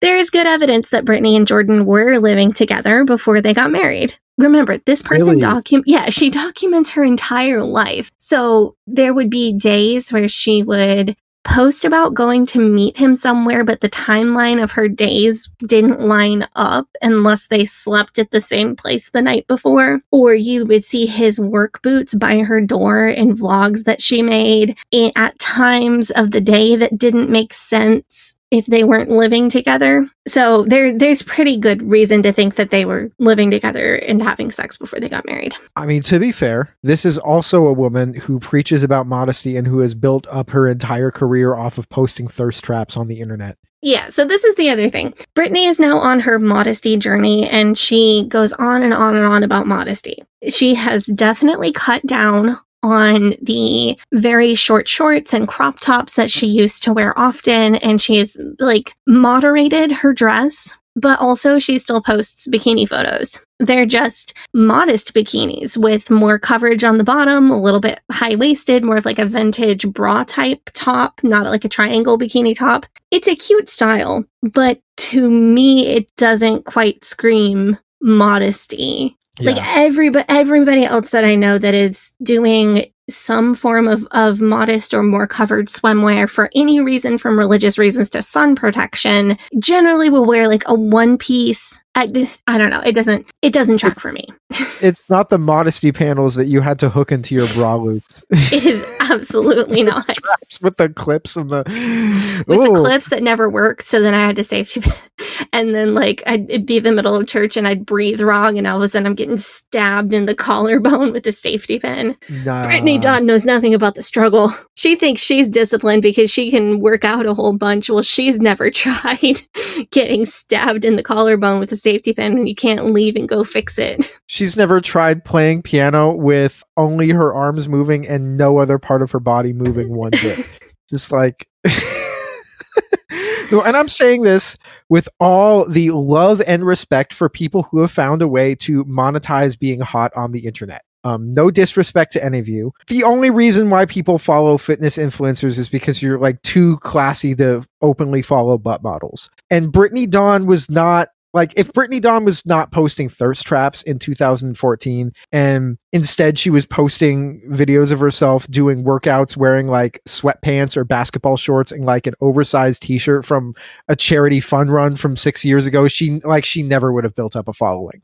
But Brittany Dawn's like whole thing is, well, God, yeah, I was sinning by posting all those thirst traps in 2014, 2015, but God used it for good because now God has given me this amazing platform to love and support other women and be a voice for good in the world. I know it's so funny. She's just like, I, I, I. There's a reason why I was given this platform like this. I'm like, wait, th- are you saying that God chooses hot people to be his emissaries on earth to do his work because that's kind of, and that's kind of opposite to what Jesus said. Okay, but probably yes. she probably does believe that. Hot people are chosen by God. You heard it here first. Um, I so I did look on Brittany's Instagram while we were having that Patreon sidebar, and she uses old, like quote unquote, immodest photos of herself as side by sides, like then and now, to talk about how she's in her modesty journey now. That's really. I mean, it's still a thirst trap. So she's still posting it. she like she's figured it out. She's got it. She can have her cake and eat it too. And honestly, I respect the grift. And all these old thirst traps are still up on her Instagram. Like I only had to go back to 2020, like January of 2020, and I've there are immediately pictures of her in bikinis doing competitions, pictures of her in there's one that she's wearing just like an oversized white t-shirt and posing seductively. Like I don't if you're on your modesty journey now and those old pictures of you are still on your own Instagram feed, wouldn't you take them down? I do you want to know what my favorite picture from Brittany Dawn's Instagram is? What? So it's this one when she's in her uh, body positivity journey. I think I sent this one to you, but it's a picture of her where you can literally like like you can see her abs and you can see like her arm muscles, and she's wearing like or, or she's wearing a bikini with like a, a sports bra top. Is Okay. basically what it looks like, and the caption reads, "I've shown this photo before." Dot dot dot. But felt that it needed to be shared to go along with my post last night in reference to Lady Gaga's incredible body. No matter what shape, size, height, or weight a woman or man for that matter is, when she sits down and when she bends over, when she's in her natural element, she's going to have rolls. Whatever those are body fat rolls or skin rolls, it doesn't matter. Like, and she's posting a picture of herself just like slouching over a little bit, and you can see just like a little bit of like wrinkle Yeah, like slouching skin. over on purpose too, so her skin makes like one single stomach roll that's tiny. Yeah, it's like body. Po- she's like body positivity is for hot people too. Yeah, but like in but like as we talked about in the first half, we seriously suspect that she has really poor self-image. To, so to her, she probably is freaking out over a tiny skin roll the way that people freak out about anything that they see that they think is not perfect about themselves. Imagine the softest sheets you've ever felt. Now imagine them getting even softer over time. That's what you'll feel with Boll and Branch's organic cotton sheets. In a recent customer survey, 96% replied that Boll and Branch sheets get softer with every wash. Start getting your best night's sleep in these sheets that get softer and softer for years to come. Try their sheets with a 30-night guarantee. Plus, get 15% off your first order at bollandbranch.com. Code BUTTERY. Exclusions apply. See site for details. Hi, I'm Daniel, founder of Pretty Litter. Did you know cats tend to hide symptoms of sickness and pain? I learned this the hard way after losing my cat, Gingy. So I created Pretty Litter, a health monitoring litter that helps detect early signs of illness by changing colors, saving you money and potentially your cat's life. Pretty Litter is veterinarian developed, and it's the easiest way to keep tabs on your fur baby's health right at home. Go to prettylitter.com and use code ACAST for 20% off your first order and a free cat toy. Terms and conditions apply. See site for details.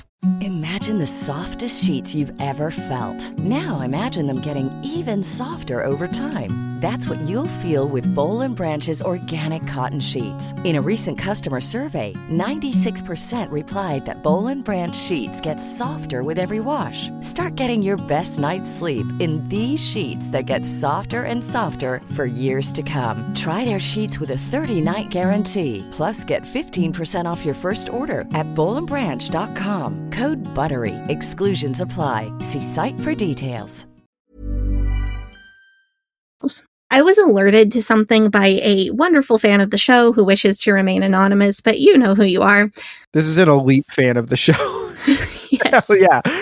So Brittany claims that she and Jordan started dating on September 18th, 2020, and they were married on September 18th, 2021. We do have like hard confirmation on what the wedding date was because it was all on Instagram on Instagram, but um, they didn't start dating on September 18th of 2020 because there was a soft launch of Jordan on Brittany's Instagram in August of 2020. So two months soon or a month sooner. She has moved the supposed date that they got together multiple times. And in September and October of 2020, Jordan was messaging women on Instagram with extreme cringe, asking for pictures of their boobs. so that is most likely why Brittany has moved the date that they became official several times because that information has come out publicly and she wants to spin the narrative to where he was asking other other women for nudes before they started dating, not months after. I mean, what can we say? It's just a heart that's been changed by Jesus many times. Uh At least it was Instagram and not Snapchat. I feel like Instagram is a little classier than Snapchat. I mean, Adam Levine was on Instagram. So, so when Jordan and Brittany got married, um, they recreated some of the wedding pictures that she did with her ex, Zach, Ew. which is, yeah, that's just tacky. I would like to state for the record that Brittany's first wedding dress was completely over the top. Uh, I wouldn't want to call it ugly. I would just say it wasn't to my taste. It had a huge tulle mermaid skirt and an open back with a lot of crystals. You know, my taste would have been one or the other, not both, but that's just taste. It doesn't say anything about anybody. Her second wedding dress when she married Jordan was just a fitting disaster. There was really nothing. The dress was fine. The dress was pretty. The way that it was fitted, it was maybe the worst fitted wedding gown I have ever seen. It looked like it was literally going to fall off of her at any moment. I don't know how much duct tape she used to keep that thing on. It just did not flatter her body, looked incredibly precarious. It was the fit was an incredible disaster. I feel like snarking on somebody for their physical appearance is not an excellent thing to do. Um, snarking on somebody because they use too much self tanner is not always the. But snarking on somebody because their wedding is tacky is a okay with me. And Brittany Dawn seems like the kind of person to have her first dance at her wedding be like a thousand years by Christina Perri. You know, that was that was popular at a certain time though. I I think Mm. I think you could do and it's a pretty song. I think you could do a lot worse. I think it's fine to snark on somebody for anything that they chose and could change if they chose to change it. So you think the self tanner is the self tanner is kosher? It's a choice. She Yeah. chooses to look that way. She is not born looking that way. She could change it in a week if she wanted to. And I, I think it's ugly. And and um so her self tanner, her hair color, her extensions, her caterpillar lashes, all of that is stuff I feel perfectly okay snarking on. I wouldn't snark on somebody for the the shape of their body or the shape of their face or um, the length of their fingers or any physical condition or disability or difference that they had. That's not cool. I, I would also like to so I want to snark on Brittany Dawn, um, not only for her incredibly badly fitted wedding dress, but also for her bad hair colors and bad lipstick colors. Um, she did the like so platinum, it's silver gray toned hair for a while, and that looks amazing on some people, but she just had no regard for her skin tone. For me, it did not work with the tan. And then she also does like the girl defined kind of concealer lips or lipstick that is way too light, like light, light rose baby pink lipstick. That to me, that never looks good with a really dark tan. You know what I realized that it is about her uh, about the way that she does like her tanner and her hair and her makeup. What? It's the look that's like um, I I do it this way because it looks a, a certain way when I put the filter on on TikTok or Instagram is why she looks like that. Is why she chooses that that appearance. It's for so Yeah. like and you see it for like like you ever see somebody who like in person and you think in person they look weird as hmm and then you see them on Instagram or TikTok and you're like, wow, they look incredible. But then when you see them in person, you're like, they look almost like alien. hmm It's that. It it is. And like now she's doing this ash like very very dark ash blonde kind of tone hair tone um or like a ashy strawberry blonde. I don't really know how to describe it. It's a very unusual hair color that at first glance appears like to be a natural hair color and then when you think about it you realize that you've never ever seen anyone with that hair color in real life because it's not actually a natural hair color that anybody could ever actually have. And I just think I, I just I think she picks really ugly hair colors. Clearly, I have no problem with people dyeing their hair any color they want. I just think that hers are always not pretty colors to begin with and also don't do anything for her skin or her appearance. Th- that's been fun, but I do I need to get into like other dark unfortunately. Can we do that? Go for it. Okay. So I'm going back to Jordan and like Jordan and Brittany's early marriage, and I had to give a trigger warning for animal death. Uh, I hate Jordan a lot because Ugh. he he killed Brittany's dog. They got home from somewhere and her dog had gotten out of the yard. She claims that her yard is completely enclosed, but pictures that she has posted herself show that her yard is not completely enclosed, which is how the dog got out. The dog got injured like when it got out and instead of taking the dog to the vet to see if there was any hope jordan just pulled out his gun and shot the dog in the front yard and then they did a vlog about it Ugh. That's so gross. hmm I also think that it's messed up that Jordan is even allowed to own a gun because he is a violent criminal. Yes and also there has been an extensive list of brittany dawn's pets that have died under unusual circumstances or gone missing through the years um, as well as people who say that they know things about horses and they claim that she is not doing it right when it comes to taking care of her horses that she has. But speaking of Brittany Dawn mistreating helpless animals, we need to talk about the time that she exploited an, a vulnerable and helpless person. Are we talking about James? Is this Yeah, we Yeah. we got to talk about James. So Brittany and Jordan met a homeless man named James who was struggling with addiction and they claimed that they wanted to help him. It would have been a kind thing to do had they actually done so, wouldn't it?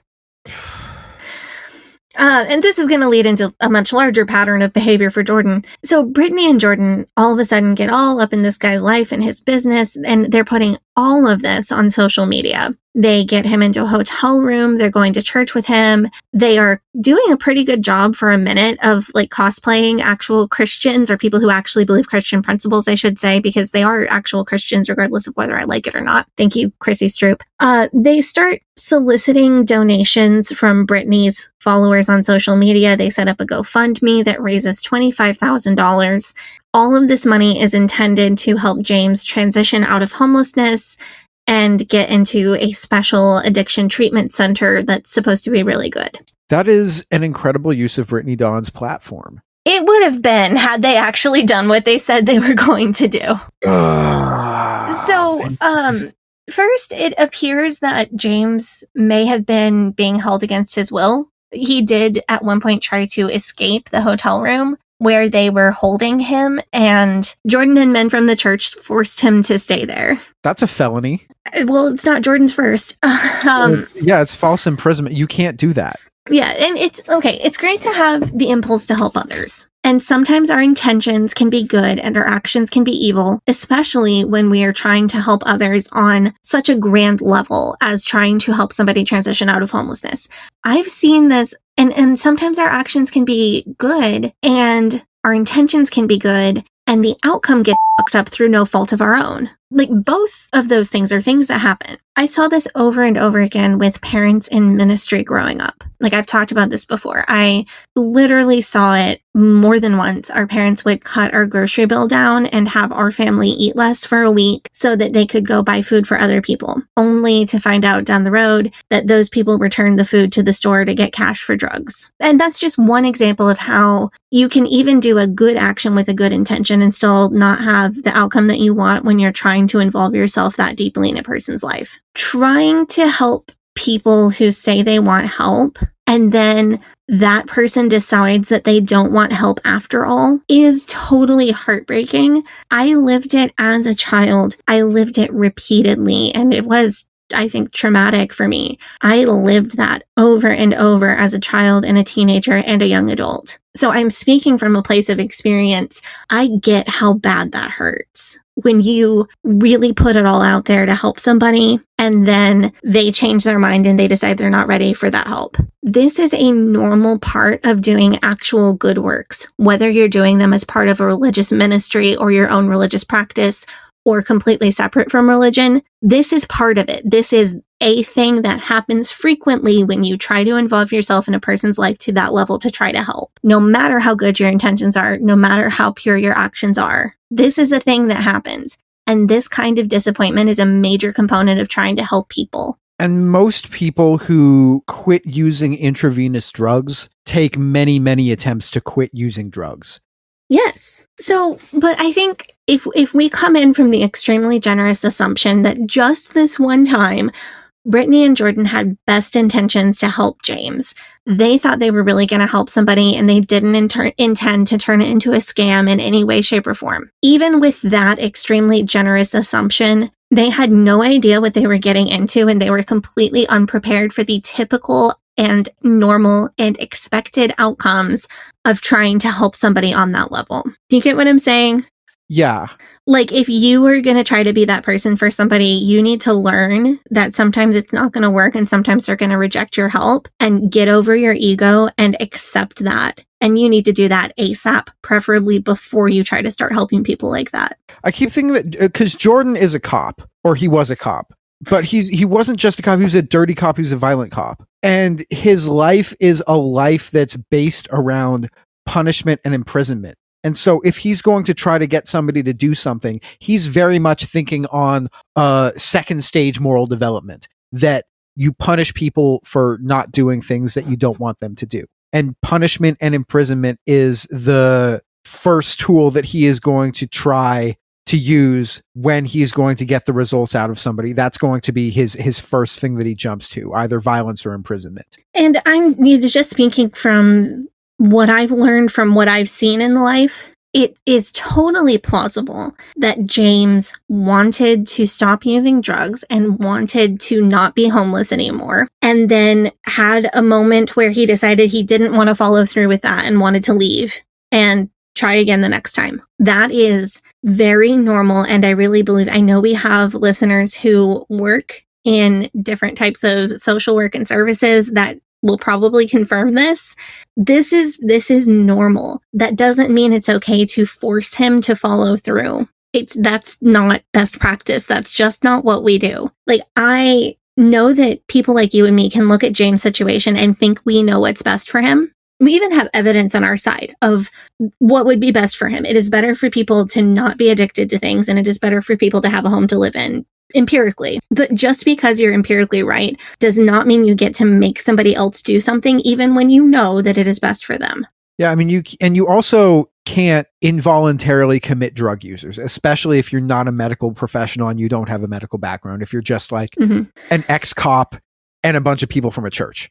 What I'm getting at here is that even if we absolve Brittany and Jordan from any kind of planning to make this into a scam and a grift, which is what it turned into, we can still criticize them for being completely unprepared to help actually help James and inserting themselves where they were neither helpful nor truly wanted in this scenario. So they were the whole point of keeping him in this hotel room is that they were waiting for a bed in this highly reviewed super special rehab program, right? And that's what all the GoFundMe money was supposed to be for, right? What was it actually for? Tell me. Well, it turns out that the program they were talking about is free. Oh my god. Yeah. Ugh. So then they changed their story real quick and they said, oh, actually, this program is free. We're holding, you just misunderstood us. We're holding all of this money for him in a trust. So when he graduates this rehab program, he can get a job, he can get a place. We're going to hold on to this money because he is a person who suffers from addiction.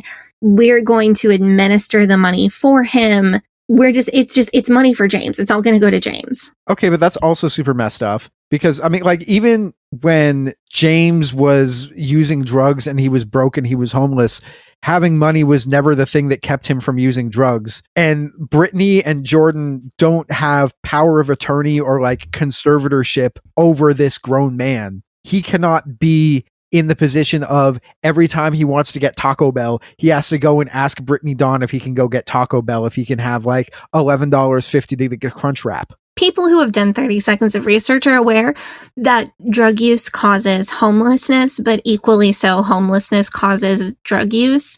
And it's really unhelpful and reductive to, to simplify that to one or the other. But Brittany and Jordan are in response just taking away his agency and treating him like a child. And James' misfortunes in life and hard times in life are being used as content fodder. And then after all of that, they just never gave him the money, actually.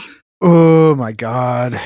So James' sister, somebody uh, potentially more qualified to be a power of attorney and help James get established in life again, got involved with this whole affair. She wanted to help out Brittany and Jordan and help her brother. And she was excited about, oh, these famous people with a lot of money are trying to help my brother. That's great. So when James got released from rehab, suddenly neither James nor his sister could get in touch with either Brittany or Jordan. I mean, she's like the Kmart version of the family from the blind side.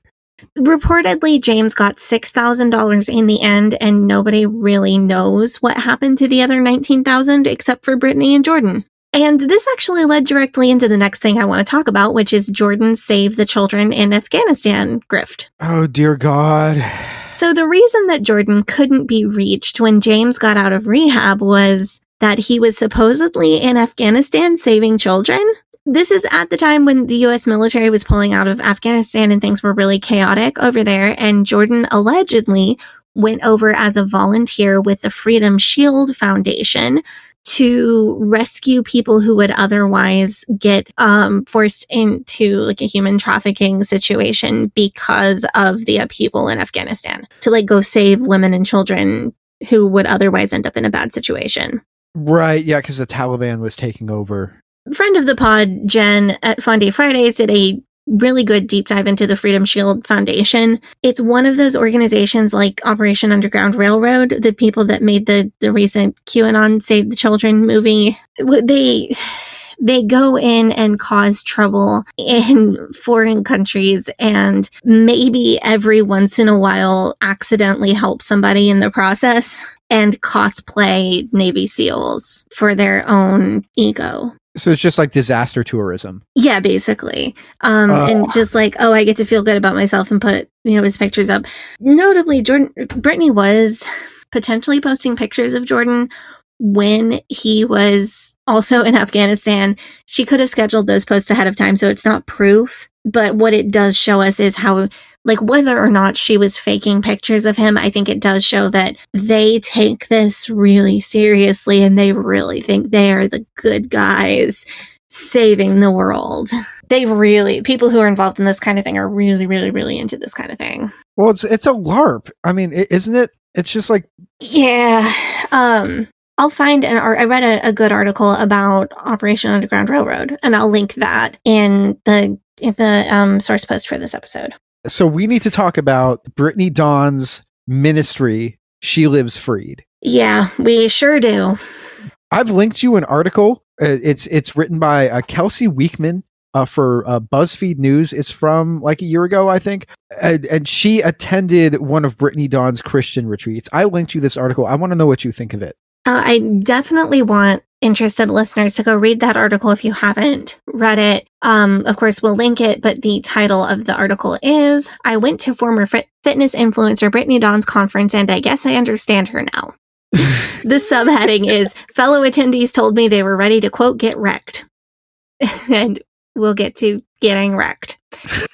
when Brittany took her turn into like reverse heel turn into Christian influencing, she was attending this church, and I believe she still attends there. The church is called Mercy Culture Church, which is a large church with campuses in Fort, Fort Worth and Waco, soon to open a Dallas campus as well. Very typically of a megachurch, they have very little on their website about their actual beliefs, which always really annoys me if you click on the page that you think is going to be about beliefs, they talk about like their principles for leadership, some of which are kind of okay. Like we expect our leaders to lead our people in a healthy lifestyle, which means taking rest and actually having days off, which is a, a notable departure from like IFB fundies. That's an okay thing to say.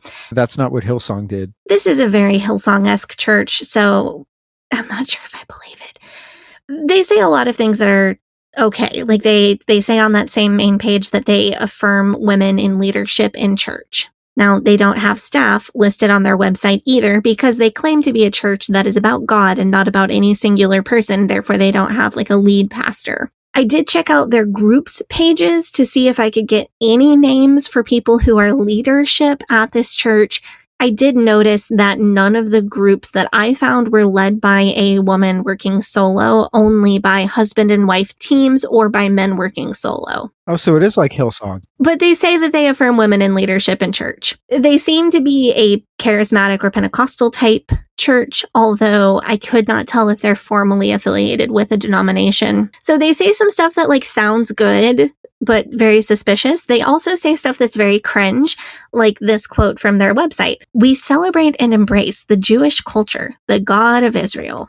Uh, They also encourage everyone to take a quote Sabbath every week, which they interpret as a day of rest, but you can pick like any day throughout the week, is what they seem to be saying. I don't have. I don't take issue with that. Yeah, resting is good. We don't have to culturally appropriate to do it, but like having a day of rest in your week is that's a good idea. I think that's fine. You know what? If they want to culturally appropriate us so that the people who are attending their church don't get what was the name of that young woman at Hillsong who had to scrub toilets for 48 hours straight or something? Oh, I'm sorry, I don't remember. Yeah, there there was a, the uh, uh, uh, they can appropriate our culture if they want as long as it pre- prevents them from making people do that. So they say stuff that's like okay, they say stuff that's cringe, and then they say a lot of stuff that is varying levels of. Sh- so they have eight uh, housed visions for their church, which is what they call ministries. They call them housed visions. The website says they have eight, but there are actually nine. Somebody hasn't updated the website. So one of them is a worship team. That's fine. One is a sports league, like kids, like T-ball sports league. That's fine, I guess. One is Axel Creative Co., which exists, uh, quote, exists to equip and empower sons and daughters to advance the kingdom of heaven through their creative expressions. I have no clue what that means. Is that like worship band? It's a creative company. What what is a creative? I don't know. be It's like a collective- It's like a, yeah, it's like a filmmaking and worship music and art collective, design collective. I have no clue how what this means or how it possibly works. Maybe it's just that like every time like I mean they they keep building new buildings or they keep like opening new branches. Maybe they just want to keep the creative and design staff for all of their stuff in house. Like if we need graphic design from the church, we're going to pick somebody from this group.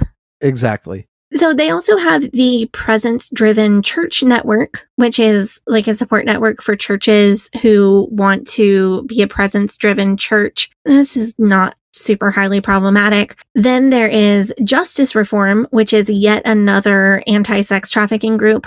I have a lot of criticism for Christian and especially church based Christian anti sex trafficking groups it's not because your heart's in the wrong place, uh, because of course your heart is in the right place with wanting to help people.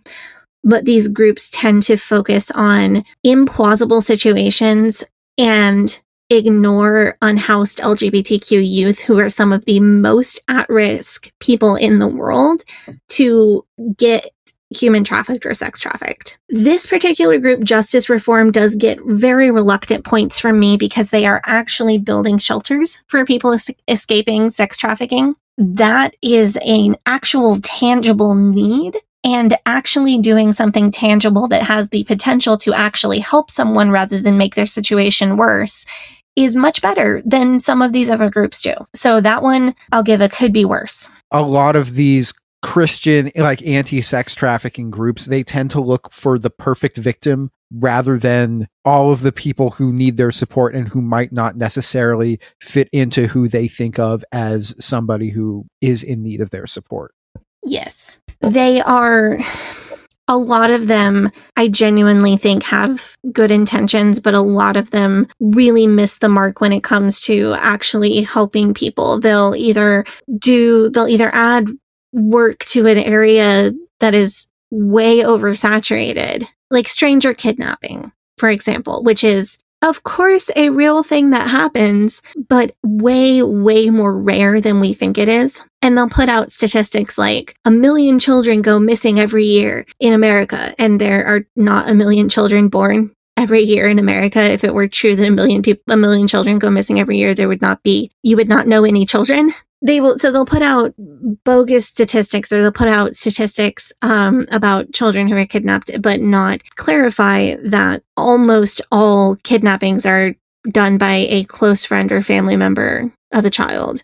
So the and and they'll oversaturate you know this area of of stranger kidnapping, which is an incredibly rare thing to happen, and completely ignore, like I said, unhoused LGBTQ youth who are uh, actually the most at risk demographic. In order to uh, pay attention to them, you'd also have to affirm them, which Right, and we just can't have that.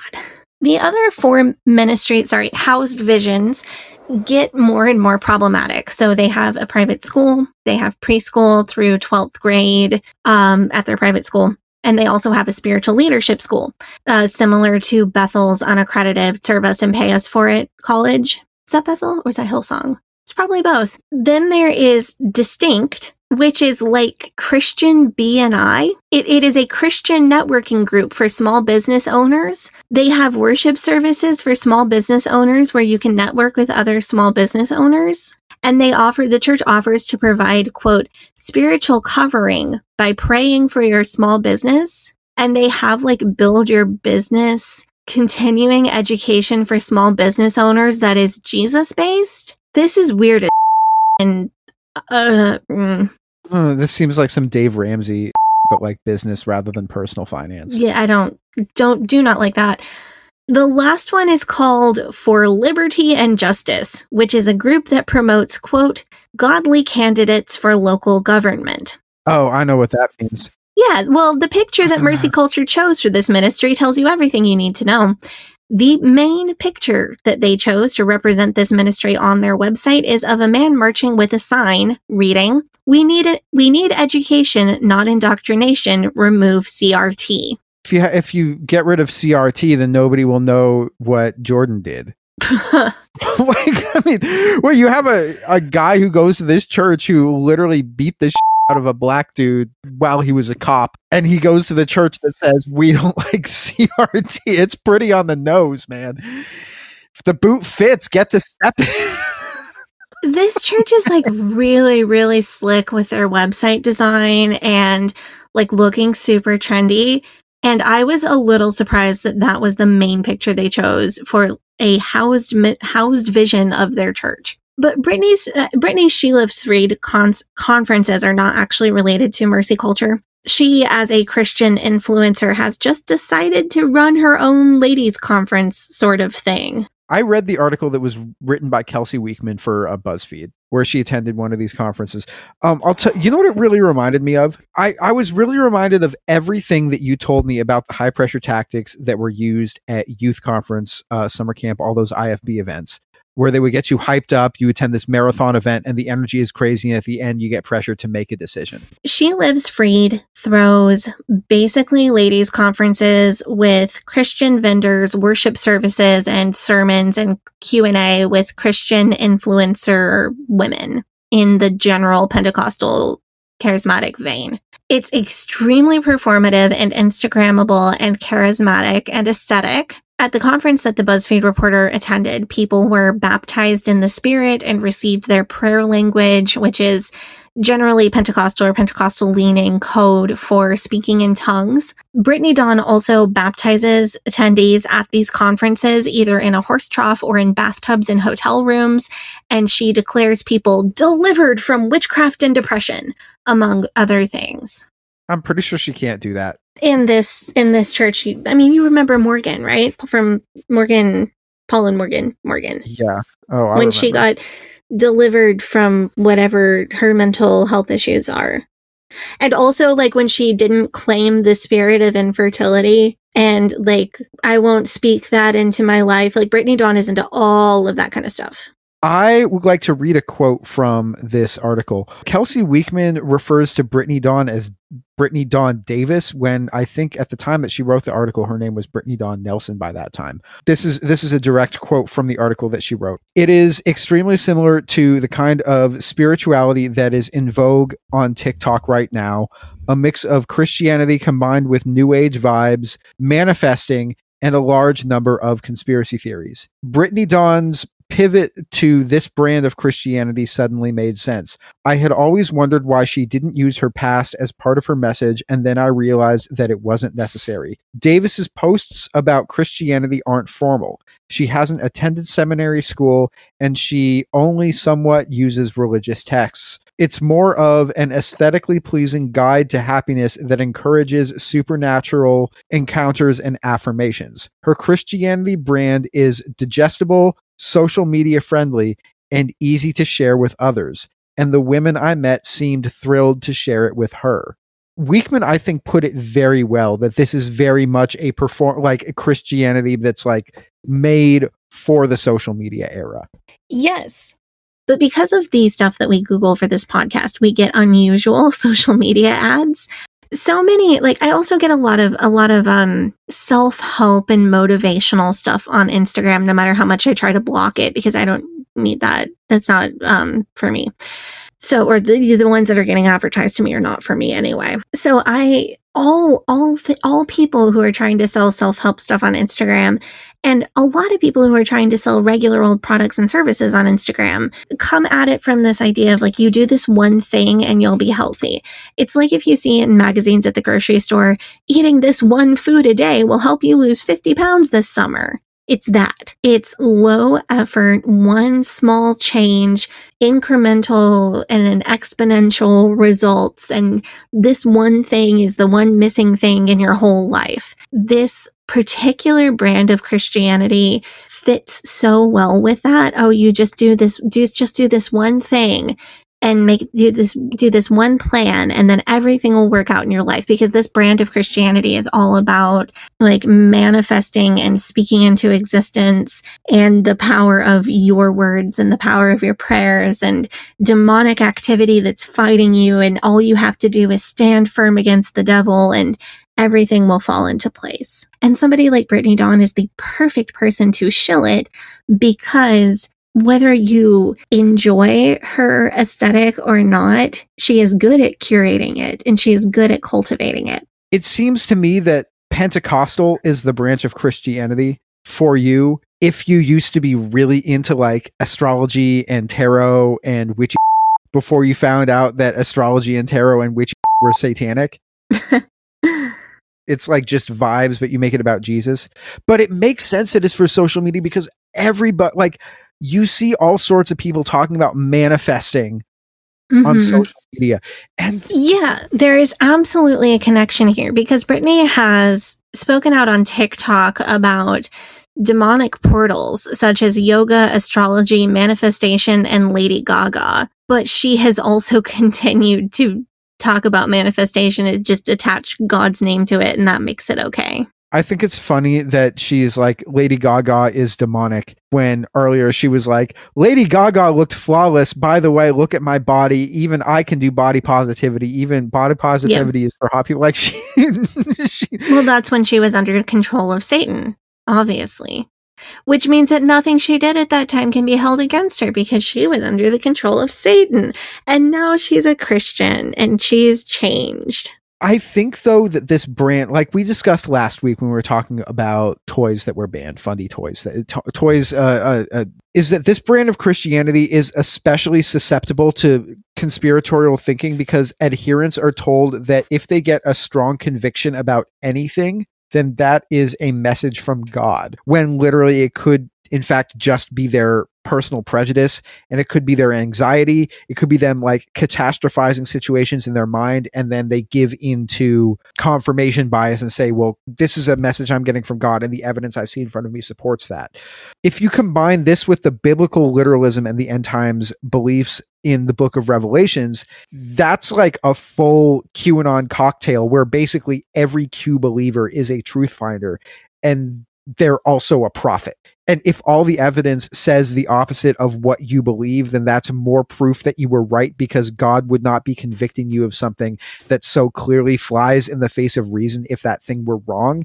In February of 2022, Brittany Dawn was sued by the state of Texas, as we said before, uh, for deceptive trade practices. The suit was based on evidence that she promised personalized meal plans and workout plans, as well as one on one fitness coaching, but then these services were not delivered. The state of Texas sought damages of between $250,000 and $1 million.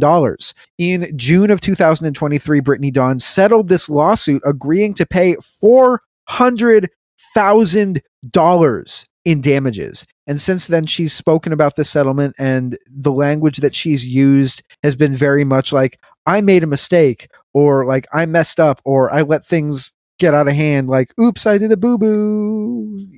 Right. And she also missed deadlines for discovery throughout this process. The the whole thing has been her trying to pretend it's not happening and only referencing it. If she ever references it online, it's like, oh, demonic attacks or the works of the enemy trying to bring me down. Brittany positioned herself as a fitness expert when she really didn't have anything that other people don't have, especially not any kind of training to help people in recovery from eating disorders. And now she is presenting herself as a redeemed sinner and an expert on Christianity, despite having nothing that other people don't have other than a pretty aesthetic. And as the reporter for BuzzFeed News pointed out, Brittany is using Christianity as an excuse for everything she has done previously in her life. When she was asked at the She Lives Freed conference to speak on her feelings about being canceled online, she said, You cannot cancel what God has called. It's a grift and is going to keep being a grift until it's unprofitable and she finds the next one.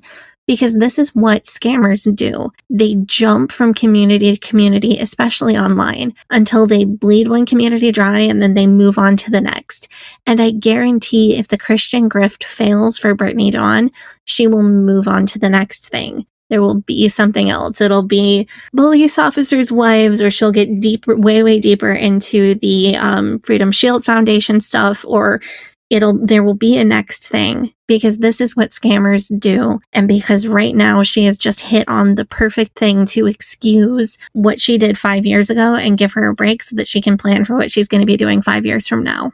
I think for me, the thing that speaks louder than anything is when she spoke about she she's like i was given this incredible platform for a reason and to me that kind of says everything in that she believes that she was chosen for something special by god and therefore whatever she does is something that god has chosen her to do That or that's what she wants her followers to believe whether she believes it or not.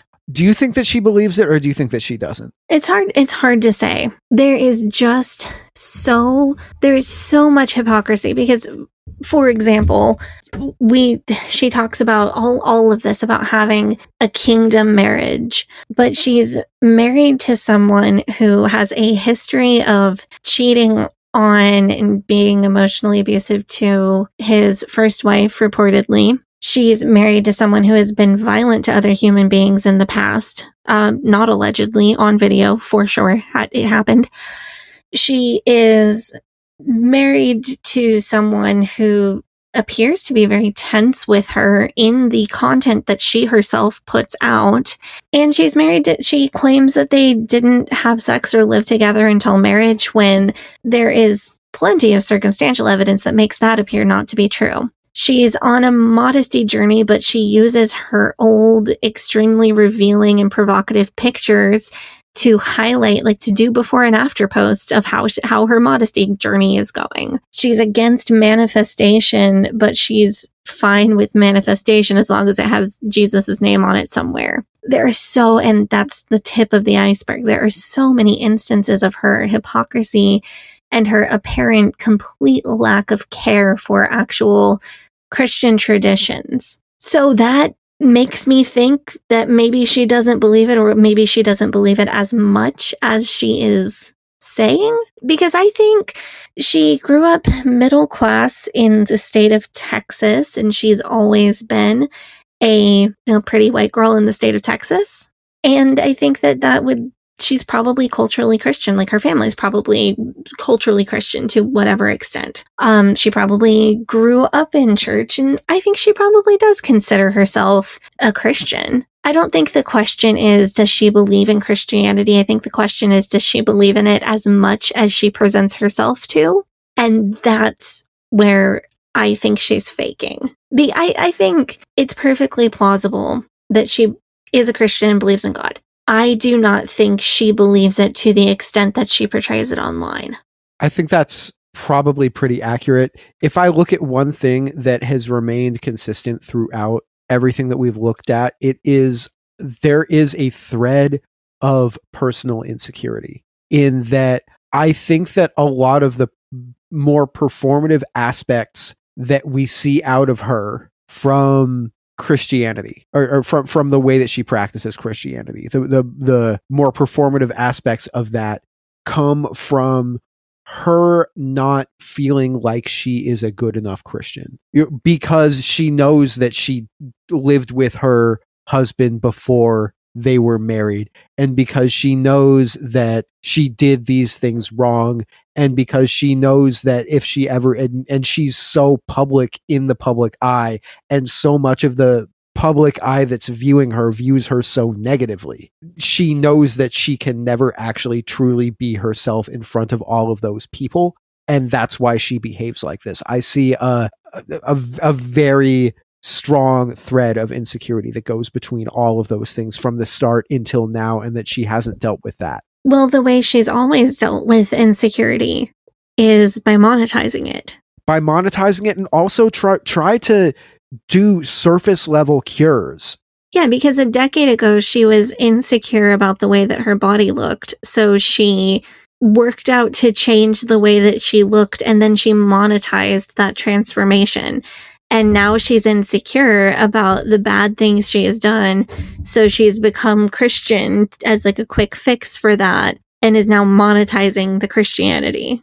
and i mean like in the sense that she has done some truly awful things. Can you imagine if the world started financially rewarding you to a great degree for your eating disorder behavior? Can you imagine that? That sounds awful. That sounds like a terrible thing to go through. That's an insane thing to, and like people are asking, how did you do that? And she says, well, this is how I did it. Like I've come you know, a long way and spent literally almost a decade at this point managing my mental health diagnoses. And I have worked so hard to get to a place of stability, feeling happy with myself, feeling more secure in myself, feeling like I have a handle on things and like I'm, you know, capable of continuing to heal and grow and be okay. And what if, what if it was more financially profitable for me to not heal and grow and continue to be okay? That's scary. Well, that's what, that's how the entertainment industry works, Sadie. Yeah. I mean, it's everything, everything is monetized. Uh, granted, I think that by now she should have figured out that the common thread with all of these things is not what her body looks like or what she believes or what fitness routine she's assigning to her customers. The common th- thread throughout all of this is that that self understanding that i think is the thing that she lacks. And at this point i don't want to say that there's there's no excuse for not accepting that but I don't think that not accepting that is an excuse for doing the things that she's done. It may be the explanation, but I don't think it's the excuse. It's so interesting that this is somebody we know so much about her life from what she posts on social media and we still have no idea what's going on in her head. It's interesting. I will I will predict now that she will be on to she will add a new facet to like what sort of influencer she is I mean, she's already trying because she is, God, she's already done this because she has become a foster parent and has posted a lot of content about fostering um, and is also uh, trying to get pregnant and has posted a lot of uh, content about struggling to get pregnant and wanting to be pregnant. But she's gonna she's gonna add mommy blogger to what she's already doing so that that's her backup when the she lives freed stuff stops paying out and then when that starts pay- stops paying out, she's going to start doing something else on top of the mommy blogger, foster parent blogger stuff so that she has something else when that stops working out. Yeah, because she's, I mean, she's got what? She's got Christian, uh, fitness, QAnon.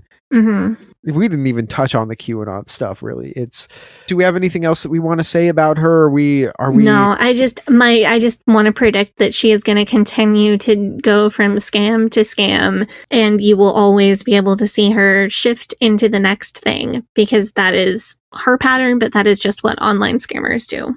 I'm surprised that she never got into the like into into the crypto thing. Can you imagine uh free uh she lives freed coin? if Brittany, Brittany, you can buy Brittany Dawn NFTs. Man, I, I don't know how she didn't get into that one. That is. Don't give her ideas. I mean, NFTs are dead. Everybody knows NFTs are dead. Crypto is, I don't know. People aren't still doing that. I maybe they are. I don't know. You don't hear about it anymore. Thank you guys for tuning into this episode. I think we're talking about J. Frank Norris next week. J. Frank Norris, if you listen to the first episode of our podcast, he's the guy that made the brain in the jar story, and we're going to talk about him. He seems really interesting. That's going to be really exciting. That's going to be a lot of fun. Uh, if you guys like our show, if you're fans of our show, you can tune into our uh, Patreon, which is patreon.com slash leaving Eden podcast. There is a very extended version of today's episode that is available on our Patreon because we went way, way, way into detail that we just didn't have time to put on the streaming version. You can join our subreddit and our Facebook group, facebook.com slash groups slash Eden Exodus, reddit.com slash r slash Eden Exodus. You can follow us on social media on uh, Facebook and Instagram and threads and TikTok at Leaving Eden Podcast. Sadie, your social media? You can follow me on Instagram at Sadie Carpenter Music, on Twitter at Hell Yeah Sadie, and on TikTok at Sadie Carpenter One. And you can follow me on Facebook, Instagram, and uh, Threads at G A V R I E L H A C O H E N. Thank you guys so much for tuning in. You have a great day. Bye bye.